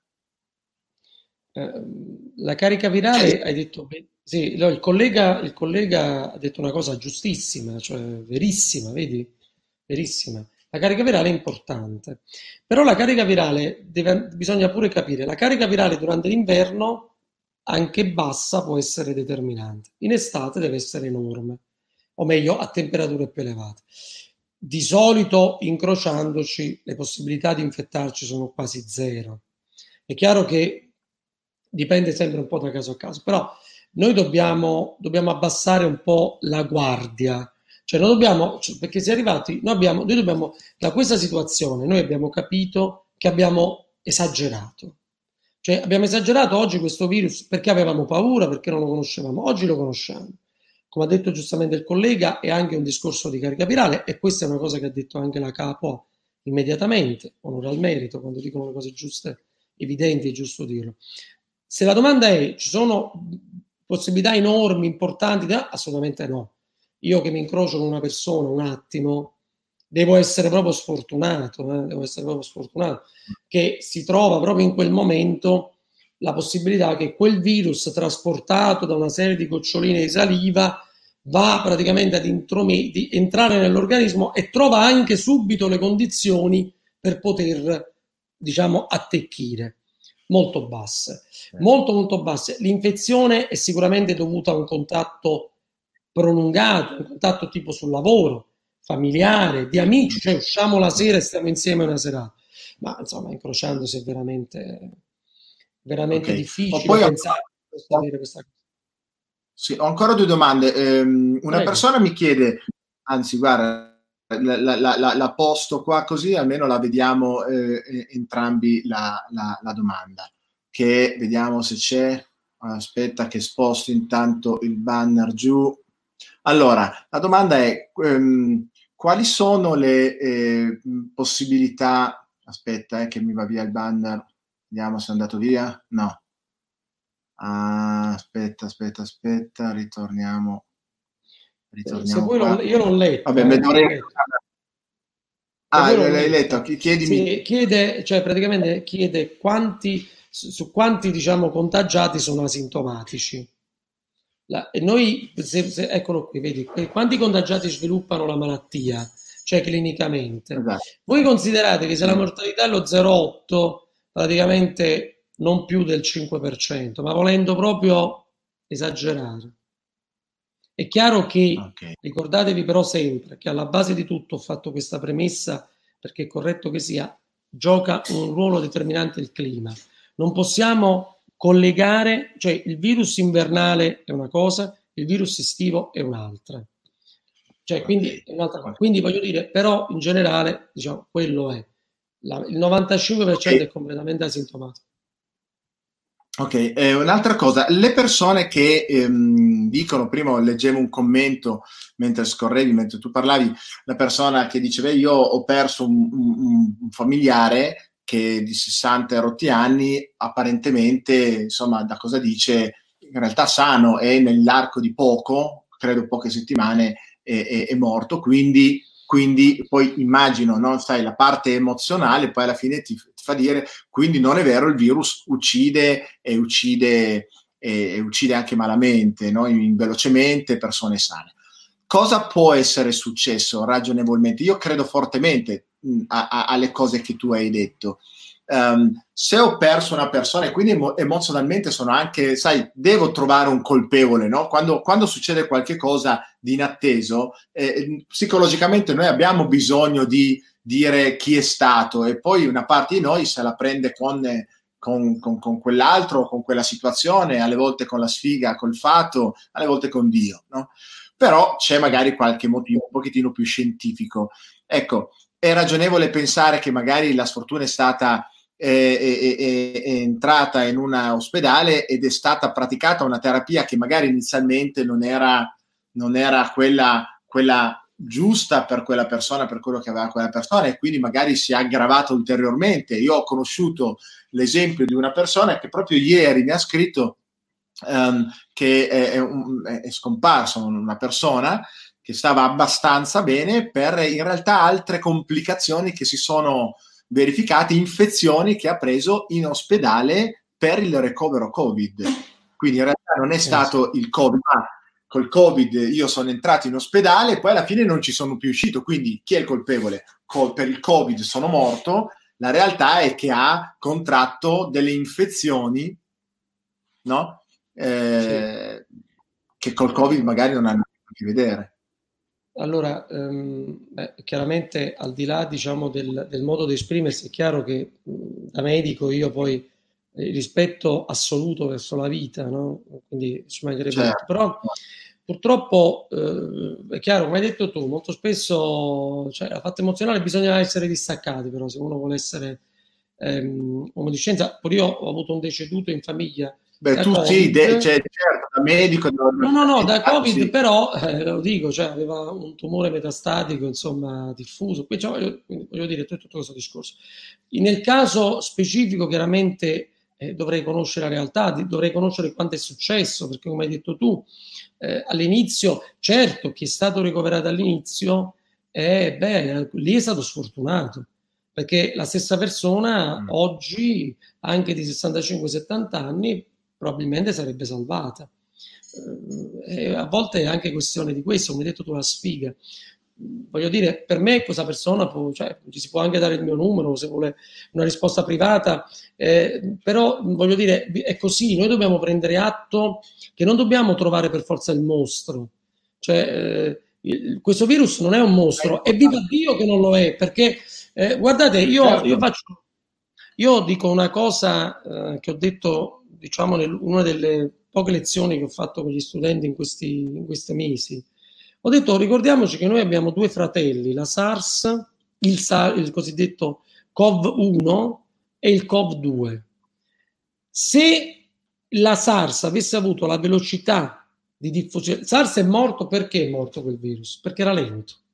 Io e te stavamo attaccati, che ne so, tutta, tu stavi attaccato tutta la notte con una persona e non si infettava perché era così, era, era, lento, era macchinoso, per attecchire aveva me- bisogno di meccanismi, però quando attecchiva creava delle stragi, faceva dei drammi.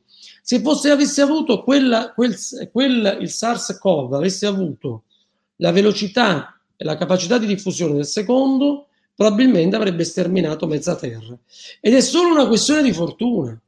Quello sarebbe stato un mostro. Allora, il mostro non è arrivato. Cioè, non è che non è né merito né colpa di nessuno, non è arrivato. Allora prendiamone atto, non, dobbiamo per forza, perché questo virus, se, cioè, sembra quasi che dobbiamo per forza dire che, che, uccide, che fa tutto, ma non è vero, non uccide, cioè, dobbiamo essere contenti, col tempo siamo contenti soprattutto per i nostri figli, per, quello, per quelli che verranno, sperando, cosa dobbiamo imparare da questa situazione? Dobbiamo imparare, prima di tutto, ricordiamoci anche un'altra cosa, tutti questi virus SARS, aviaria, mucca pazza, Covid, tutti, vengono dagli allevamenti intensivi. Allora iniziamo a ragionare, andiamo a capire pure dietro cosa c'è. Cioè, lo, li possiamo evitare. Forse sarebbe il caso di evitare, cioè di dare delle regole. Io sono vegano, ma rispetto agli onnivori, va benissimo. Però diamo delle regole un po' più chiare. Cioè, abbiamo il prossimo come sarà? Ci è andata bene 5-6 volte, tutti da lì vengono. Tutti il salto lo fanno tutti lì condizioni igieniche pazzesche, animali ancora vivi, bolliti, vivi, cioè bolliti vivi, è inevitabile, prima o poi c'è questa cosa. Allora impariamo, allora, impariamo dagli errori, impariamo anche a vivere meglio, a mangiare meglio, a mangiare di meno, casomai, a, certo. a, a trattarci meglio, a trattarci meglio. Noi abbiamo, abbiamo, imparato anche che ogni tanto stare a casa e pensare forse ci fa vedere la vita in maniera diversa. Abbiamo sviluppato una tecnologia enorme. Io eh, non sapevo nemmeno accendere un, un, telefonino. Oggi per parlare con la gente ho dovuto imparare cose incredibili. Cioè, voglio certo. dire, prendiamo il buono, perché deve essere per forza negativa sta storia? Certo, ecco, bravo. è successa, è successa, va bene, certo, sarebbe stato molto meglio che non fosse successa, ma è tutto negativo. Non riprendiamo il campionato di calcio per dire no, non frega niente, però sembra che tutto è negativo. Cioè, perché Oggi non lo diciamo, questo virus, almeno fino a settembre, tra poco anche al nord, non ci romperà più i coglioni. Ce la possiamo godere, prepariamoci. Eh, non ce lo dicono e forse non hanno fiducia nel fatto che gli italiani possano comunque essere morigerati e attenti, eh, oppure non lo so, però sicuramente ecco, non ce lo dicono perché le misure che stanno prendendo continuano ad essere enormemente restrittive. Eh, si parla ascolta, Pasquale, si parla di andare in spiaggia, and- quindi stare sotto il sole e stare distanziati 4 metri, di andare in acqua e, no- e non poter giocare, ma solo nuotare, stare distanziati anche in acqua. Io non lo so, eh, vorrei poter essere io uno scienziato, ma probabilmente voi già lo fate questo e andare, e andare, e andare sotto il portone di questi a dire ma che cazzo state dicendo? Ma almeno quest'estate c'è il caldo e tutto, lasciateli tranquilli e liberi e poi vediamo che cosa succede a settembre. Stiamo sì, pronti subito. Sono d'accordo con te. Le giuste misure, sempre ricordando che la legge va rispettata. Però voglio certo. dire, è proprio questo, è chiaro, io ho delle condizioni minime giuste, giustificate di igiene, la mascherina la voglio pure portare, certo. Pensare che un virus possa vivere nell'acqua del mare, mi sembra cioè, non lo so. Eh beh, non, ci avevo, non ci avevo pensato al virus, al virus che nuota, non ci avevo pensato. Eh, vabbè, eh, però, eh, esiste pure questo. Ci diranno che nelle particelle sospese dell'acqua del mare, che quando le onde si infrangono, potrebbero eh, sì, viaggiare. Eh, è interessante questa cosa. Domani la devo dire in ambulatorio. In una prossima lezione che farai sui virus potresti parlare sì, del virus che nuota. Guarda, per esempio, eh. una, una, delle, una, una, delle, cose, per esempio, vedi come, come, è bello pure che si impara pure dalla medicina, no? Noi abbiamo capito, come dicevo prima, e quindi questo salverà tantissime vite, che non bisogna ospedalizzare quando si ha la fame d'aria, bisogna ospedalizzare prima. Questa cosa non la sapevamo. Da ottobre vi invito a, ad utilizzare quelle cose che a me sono sempre sembrati un po' da fanatici, cioè quei braccialetti che che, porta, che valutano la, l'ossigenazione del sangue, no? perché non si può certamente viaggiare con un pulsossimetro, perché è importante.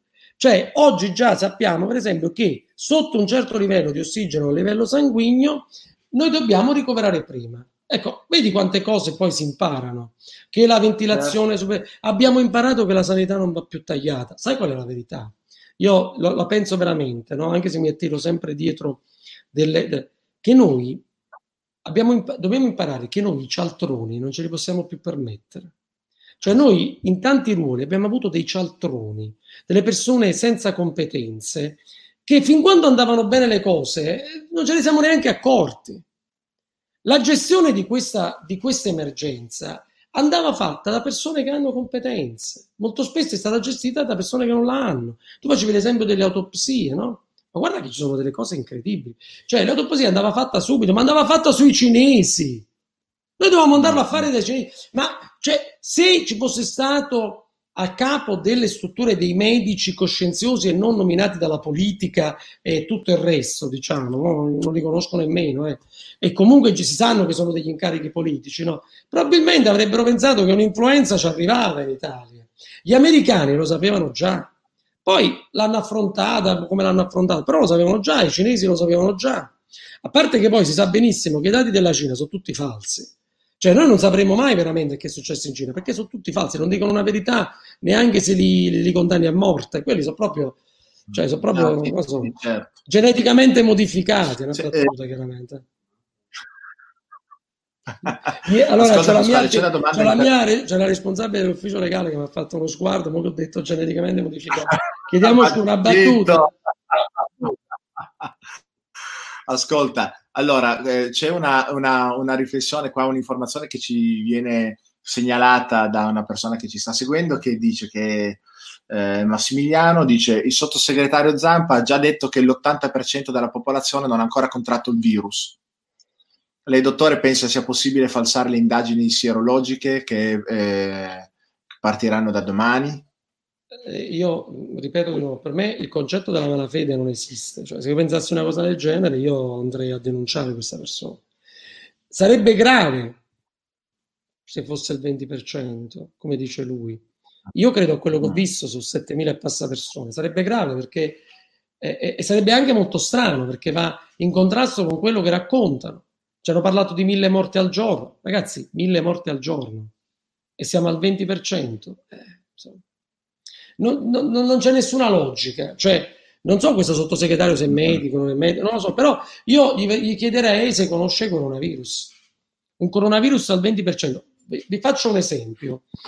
Quando arriva la, la, il famoso periodo dell'influenza durante l'inverno, voi guardatevi sì. intorno e alla fine, della, la, alla fine diciamo, del periodo voi avete che la maggior parte delle persone con cui siete venuti in contatto ha avuto quantomeno una sindrome febbrile. Cioè, o meglio, e se parliamo di sindrome influenzale, il 90%. Perché? Perché sono virus influenzali, volano, si diffondono, i contatti e tutto il resto lo diffondono. Quindi noi in tempi brevissimi raggiungiamo delle quantità enormi, enormi. Allora, adesso ci vogliono raccontare, questa è un'altra cosa, non lo so se è vero che l'ha detto, non lo so, ci vogliamo dire che il coronavirus, una sindrome influenzale, sarebbe l'unico virus, l'unico coronavirus che uccide mille persone al giorno, però contestualmente è sotto il 20%. E allora vuol dire che dobbiamo prendere tutti i libri di microbiologia e bruciarli tutti. Perché sta... due, uno dei due mente, cioè, voglio dire, mente, mente in buona fede, ma mente. O il libro o il sottosegretario, in questo caso non so se l'ha detto. Prima però ho visto un riferimento al codice penale per Burioni. Dicevo, sì. io non sono, io penso che le cose si, si risolvano da uomini, da professionisti, ci si, ci si stuzzica, ci si dice in maniera anche forte quello che si pensa, però non sono un uomo da denuncia. La denuncia va fatta quando, quando ci sono cose gravi, cose, situazioni serie dette. Ecco, tipo, se dovessimo scoprire situazioni tipo eh, che da domani iniziano a fare le indagini serologiche, sono tutte diciamo false, cioè nel senso che vengono messi, esce positivo e scrivono che, che è negativo, allora, ma forse non so nemmeno se fosse, sarebbe una valutazione penale, però sicuramente quella persona deve essere seguita. Però eh, Burioni ha detto quello che ha detto, noi abbiamo un cervello, abbia, ci, anche chi non è medico, comunque oggi ringraziando Dio, grazie a questo strumento meraviglioso che è internet, noi possiamo eh, entrare in America, in Brasile, stasera abbiamo parlato dell'America, del Brasile, cioè questa è la nostra forza. Il codice penale, la magistratura lasciamole per cose più serie che che non le informazioni. Poi, che ognuno la pensa come vuole, insomma, va bene così. Certo. Una domanda alla, all, allo scienziato, quindi alla persona che eh, eh, bazzica nei laboratori, io vi immagino no, in mezzo agli alambicchi come in un cartone animato. E, e quindi peggio, persone... peggio di quanto immagini, ti assicuro. Terribile. e, e, ehm, e, penso, o, o meglio, la, il patto trasversale della scienza. Immagino che tu lo conosca, mm. Burioni e, e compagine, ehm, che attaccano, denunciano e mh, mm, chiedono magari oscuramento di siti che mh, mm, magari intervistano Tarro, intervistano Montanari, diciamo altri dai suoi altri approcci, altri tagli, altre visioni della stessa cosa rispetto al suo. Ora, io sempre persona che Mm, fai il coach, figurati te come sono messo io. Quindi eh, il concetto è, io che vedo questo dico, ma abbiate pazienza, ma quindi la scienza è una sola di tutto? Cioè, possibile che due persone che dovreste essere entrambi scienziati, tu perché ti eh, reputi tale, tu ti reputi tale, dite, dite, cose diverse, perché tu hai ragione e oscuri quest'altro? Non dovrebbe essere un confrontiamoci, perché se i tuoi dati dicono delle cose diverse dalle mie, a qualcuno dei due magari sfugge qualcosa, quindi riusciamo a dare maggior completezza alla scienza, corretto? Quindi ci parliamo, ci scambiamo delle informazioni. Non dovrebbe funzionare così perché mh, invece si agisce oscurando chi dice il contrario. sono perfettamente d'accordo con te. Eh, quello che dicevo prima, no? ci si confronta. Anzi, scusa, visto che l'hai fatta, lancia un, un'idea, no? un confronto tra me e Burioni da te, facciamo 10 milioni. Oh, oh guarda, domani, domani, domani. Chiamalo e chiediglielo, dici, ma, eh, sicuramente è così. Certamente c'è un, un, concetto del potere in quelle persone che stanno sempre in televisione, una fame di fama che sicuramente li condiziona. Eh, figurati, anzi, come ti dicevo prima, eh, bello anche, no? Io, eh, noi ci, ci, divertiamo quando pensiamo che un collega abbia detto una sciocchezza, qualche volta, tante volte ci sbagliamo pure noi, e cerchiamo di provare il contrario. Io, io parlo insomma, con tutti, sono andato pure da lui. Lui forse, adesso forse, forse nemmeno si ricordava di me, no? di, quello, di quello mm. sciocchino con la maglia di intimissimi che si è presentato lì così. No, cioè, voglio dire, eh, va bene, sono perfettamente d'accordo con te, noi dove, anche questo dobbiamo imparare a confrontarci, però bisogna anche dire una cosa. Io, mh, al di là di me, che voglio dire, ormai vado anche verso un'età che mi piace anche stare in laboratorio, stare chiuso, ma ci sono tanti ragazzi medici giovanissimi, bravissimi, capacissimi. E, io inviterei questi signori, non a me, veramente, diamo spazio un po' di più, non sempre questi stessi. Cioè, cioè, voglio dire, sempre gli stessi, dovunque apri, ti stanchi pure di vederli. Cioè, voglio dire, ci sono, perché non, non allarghiamo anche non professori, no? Cioè, non è che solo perché certo. uno alla cattedra è meglio. Cioè, voglio dire, ci sono tanti. Io ho conosciuto dei medici giovani, ma geniali. Cioè, dire, il problema è questo: che è chiaro che se la domenica sera c'è sempre lui, ti colleghi la capua che ormai non lo so se è un manichino quello che mettono o che cos'è, perché sta dappertutto. Come cazzo fa questa dall'America? Sta dappertutto. Io una volta mi sono fatto mille chilometri per andare a vedere, mi è costato un occhio della testa.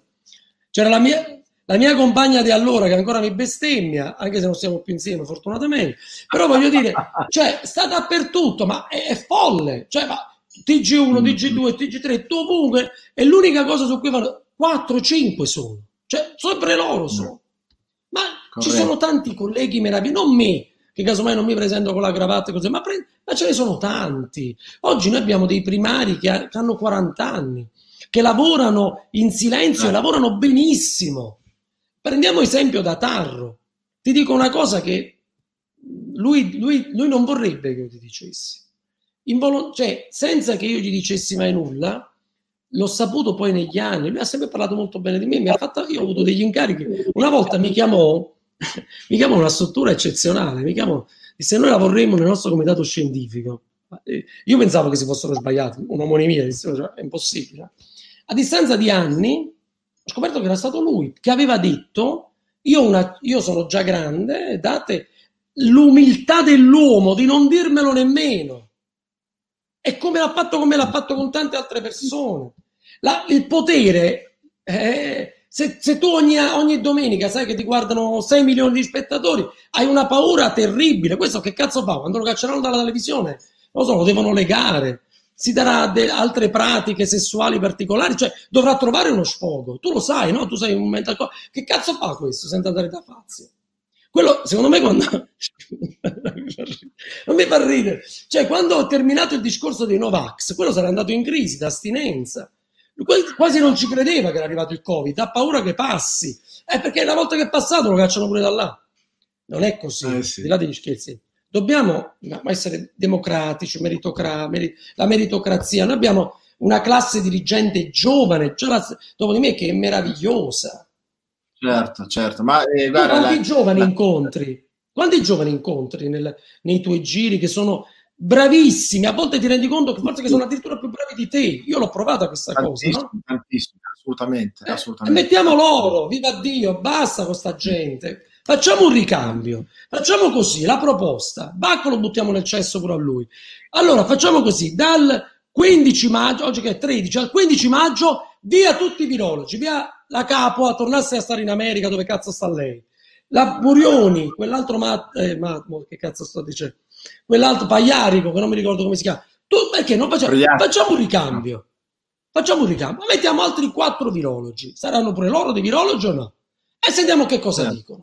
Tanto con tutte le cazzate che hanno sparato questi, eh, voglia. Eh, eh, veramente ne hanno, ne hanno, prese di, di, di, di cantonate, eh, all'inizio soprattutto. Senti, un'ultima, co- un'ultima cosa. Eh. E tu, tu mi, farai, mi farai dopo che, dopo che abbiamo chiuso la trasmissione, cioè io ho la, la, la, l'avvocato di fronte che è, tra l'altro è americana, ti lascio immaginare che cazzo mi combina. allora io oscuro tutto, vado via, chiudo e mi nascondo. Ascolta, pure con te la piglia. um, comunque no, non è vero, eh, non sono a Firenze, sono un'altra città, non sono qui. Eh, quindi... allora, ecco ho sentito... Ho sentito Burioni che rispondeva ad una domanda eh, di Fazio e poi ha confermato, ha fatto una chiusa dicendo perché ricordiamoci che sarà la scienza che ci salverà da questa cosa. Ora, tu sei uno scienziato, quindi io ho tanto rispetto per te, ho rispetto ovviamente per la scienza, ho più rispetto però per la natura, no?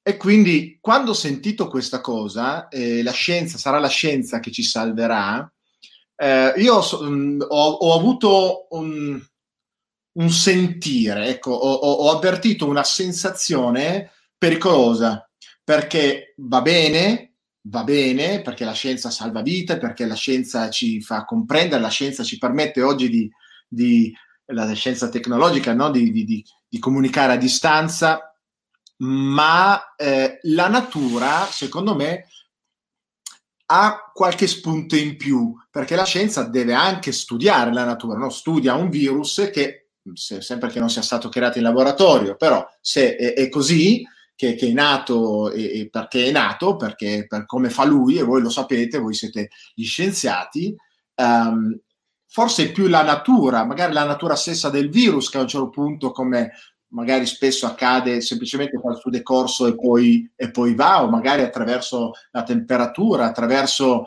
tutta una serie di, di eh, informazioni. È sempre solo la scienza che che salva l'umanità? Cioè, tu, insomma, tu sei una persona di scienza, io ti ho già detto qual è il mio pensiero, quindi magari tu dici il contrario, ma non è un problema, anzi, confrontiamoci, io rimango dell'idea fino a, una prova contraria che, che la natura eh, debba essere forse osservata eh, un po' di più, ascoltata un po' di più, però tu da uomo di scienza, da persona di scienza che vive anche di questo, che ehm, è la scienza che ci salva. La scienza eh, deve essere a servizio della natura, perché noi ci eravamo dimenticati che viviamo nella natura. La, molti dicono è, una, è anche, non è una ritorsione della natura, è una natura che fa il suo corso, che noi abbiamo modificato quelli che sono dei cicli naturali e ci ritroviamo in questo. Eh, no, io, io, credo sicuramente molto di più nella natura che nella scienza, anche se sono un uomo, un uomo diciamo, eh, di scienza, tra virgolette, anche se il concetto di scienza, ecco, non voglio sempre contestare, però la scienza è una cosa un po' più grande della medicina, è mo- molto più grande. Forse bisognerebbe tornare anche a studiare Popper e tutto il resto, no? Galileo. Noi dovremmo entrare un po'. La medicina è una piccola parte della scienza, è una parte che tra, molto spesso sbaglia, che ha molti limiti, e lo stiamo dimostrando, e la natura è qualcosa di meraviglioso ma questo lo dico da convinto, ho detto prima, sono vegano, sono ambientalista, io non uccido neanche una zanzara, non sono estremista, se tu vieni a casa puoi mangiare la carne e la mangi, però noi dobbiamo rispettare di più l'ambiente in cui viviamo. La natura è certo. qualcosa di molto più grande della scienza. Bene, mi fa piacere sentirlo dire. Ultima domanda, te lo prometto, poi ti, ti, ti mando a litigare con l'avvocato no, che sicuramente... Eh, no, allora rimaniamo un altro po'.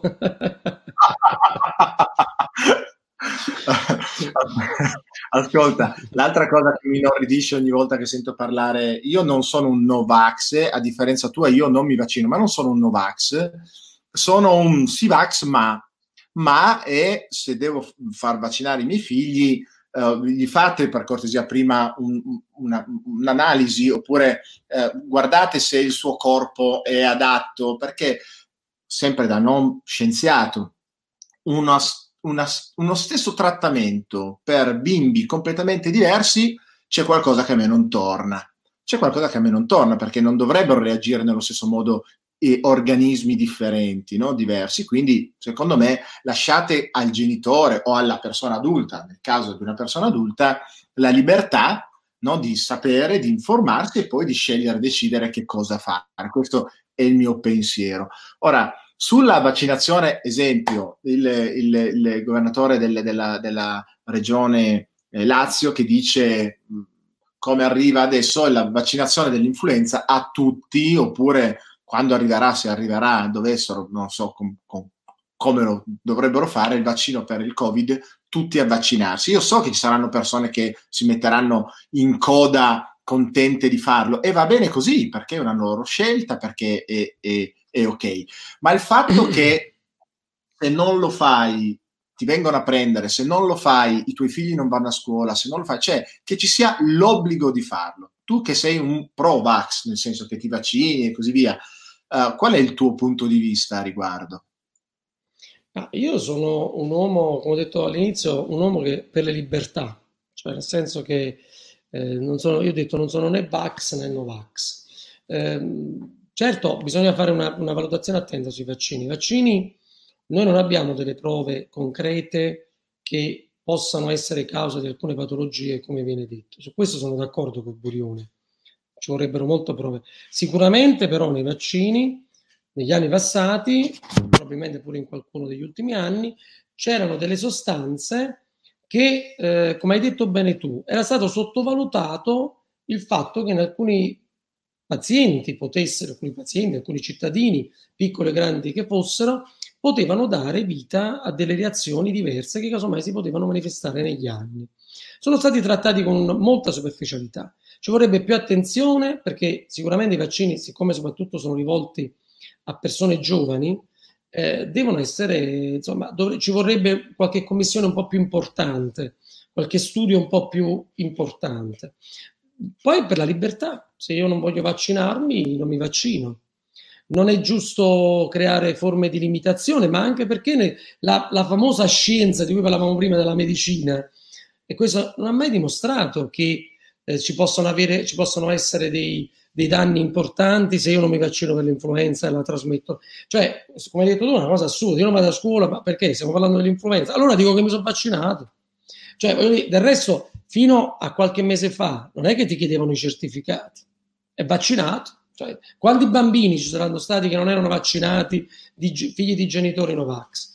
Bisogna imparare a rispettare le scelte altrui, almeno fin quando non è una considerazione di carattere nazionale. Io quasi quasi me lo augurerei, guarda, che uscisse il vaccino, anche se avrebbe una funzione momentanea per, questo, per questa Covid-19, perché mi farebbe veramente sorridere vedere come costringono le persone. Libertà, impariamo a eh, rispettarci eh, un po' di più, dai. Si può fare, eh, se ci mettiamo un poco poco di impegno si può fare. Dobbiamo, dobbiamo, dobbiamo, adesso anzi, adesso finiamo in positivo. Prima di questo, 30 secondi perché mi è venuta in mente un'altra cosa. Prego, eh, prego, no, dimmi. Se è vero che il virus cambia e quindi il, il, eh, il vaccino potrebbe essere semplicemente obsoleto, cioè già, già, già vecchio quando, quando, arriva, perché sì. lui intanto è cambiato.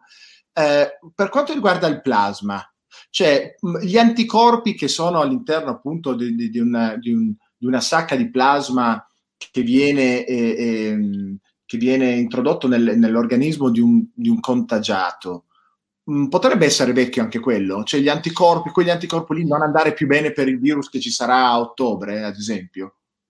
No, perché eh, mentre il vaccino lavora solamente su piccolissimi frammenti del, del virus, gli anticorpi lavorano su diciamo, una situazione molto più generale.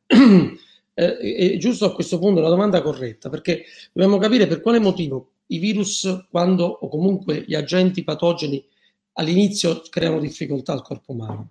Il problema è che il corpo è capace di rispondere, però il nostro sistema immunitario ha bisogno di qualche ora perché quando viene in contatto con qualcosa che non conosce bene è come se la dovesse inquadrare, la deve mettere a fuoco. Gli anticorpi agiscono su tutto il virus, quindi il virus non cambia mai tutto. Cioè, il problema è molto più difficile trovare una formazione denaturata da inserire in organismo. L'anticorpo è molto più generale. Quindi, quando il virus entra, se anche è ampiamente modificato, il sistema immunitario può anche essere che non lo riconosca immediatamente, ma sicuramente i tempi di reazione sono comunque più bassi, perché qualcosa di quel virus ce l'ha. Sei stato veramente straordinario, Pasquale, chiaro, simpaticissimo, eh, illuminante. E, e in qualche modo io mi sento anche sollevato, nel senso che comunque mi hai confermato alcune cose che fa bene confermare nella mente, ossia il fatto di poter essere un pochettino più distesi rispetto a tutto il terrorismo a cui siamo stati sottoposti in queste ultime settimane e ci hai portato un po' di ossigeno, un po' di luce che ci fa affrontare questi, queste future settimane e mesi in maniera un po', un po' più serena, e sempre attenti, ma un pochettino più rassicurati, anche perché poi eh, vorrei iniziare anche a condividere con le persone un po' di segnali positivi. Credo che Guarda, chiudo con questo. Ho ricevuto un amico che, fa, che, che, è un imprenditore nell'ambito della ristorazione, ma fa anche il mio lavoro, fa dei corsi ed è un coach, seguito la mia scuola per diventare coach, e che ha detto ho un'iniziativa fantastica. Eh, sto seguendo tutta una serie di persone che sono nell'ambito appunto della ristorazione o della, della ricettività alberghiera, eh, sai, per, per quest'estate sarà importante come reagiranno gli italiani. La paura è che la gente non andrà neanche in vacanza per paura, no? Allora iniziamo invece a dirci che lo facciamo, iniziamo invece a dirci che riprendiamo la nostra vita nei limiti di, della legge, quindi rispettando che, ma iniziamo a dire che siamo un po' più sereni nel guardare la persona e nel dirle anche ciao nell'avvicinarli a dargli il gomito invece che la mano, ma che riprendiamo i contatti umani. Iniziamo a dircelo. Beh, io penso che quello che ha detto Christian, questo nome del mio amico, sia fantastico, sia un inizio di una soluzione a livello sociale, quello di riprendere i rapporti, di riprendere la vita, di riprendere il nostro lavoro. Stamattina uh Meluzzi diceva torniamo a lavorare nei, nei, limiti, ma andiamo in bottega, facciamo le nostre cose, facciamole in maniera serena, sorridiamo alle persone, non guardiamole come se fossero appestati e non pensiamo di appestarle. Ecco, riprendiamoci la nostra vita e iniziamo a dire di nuovo che la vita non, non, in realtà non si è mai fermata, ma ce l'andiamo a riprendere anche magari perché non migliore rispetto a prima. Iniziamo a trasmettere invece che io sto a casa e io vivo, no? io, io vado in vacanza, io riprendo la mia vita. Grazie Mi perché le cose che questa frase. più di come? Eh, grazie, no, dico, vabbè, grazie a voi benvenuto perché mi sono anche io divertito, è stato simpatico, abbiamo detto cose serie, ridendo pure scherzando. Mi piace molto la frase con cui hai chiuso, la faccio mia. Me la concedi? Mm. La potrò usare? Assolutamente. Ripre- iniziamo assolutamente. a riprenderci la vita. Grazie, è stata iniziamo una bella esperienza anche per me, eh, eh, guarda che ti, che, ti, che ti, seguo quando so che hai Grazie. scoperto delle altre cose nuove, ti vengo a bussare alla porta, eh? sempre che il Molto tuo avvocato volentieri. me lo permetta. Eh, avvocato permettendo. Grazie mille, buona serata a tutti. Ciao, ciao, Grazie. ciao, ciao, ciao. Allora, signori, siamo arrivati alla, alla alla fine è stata veramente una, una, la diretta più lunga che abbiamo mai fatto, un'ora e 45 minuti e abbiamo ancora tante persone collegate, significa che è stata evidentemente molto interessante. Eh, grazie per, eh, per il vostro, ovviamente, per il vostro supporto, per essere stati con me fino alla fine. Um, quest'ultima cosa che ho detto credo che sia veramente fondamentale. Eh, ringrazio Christian che mi ha segnalato questa cosa e io vi faccio portavoce di questa sua um, idea. Eh, e iniziamo a trasmettere. Comunque continueremo a fare queste dirette continueremo a cercare la verità continueremo a dirci che um, quando le cose non vanno continueremo a ripetere alcune cose anche se qualcuno ci dirà ma no guardate che i morti qua su. Cerchiamo di stare nella verità ok? Molto importante eh, ma iniziamo anche a dirci che la vita riprende. Iniziamo anche a dirci che noi siamo pronti per riprenderci la nostra vita e che andiamo in giro per strada e non c'è veramente questa, questa non può esserci questa paura di vivere e di incontrare le persone. Eh, io personalmente, se non mi avvicino alle persone, la mascherina delle mani, è chiaro che se però se vado in luoghi pubblici inizio a toccare delle cose, farò attenzione, vado a casa e mi lavo le mani, ma questo è un buon decoro che bisognerebbe avere sempre nella vita.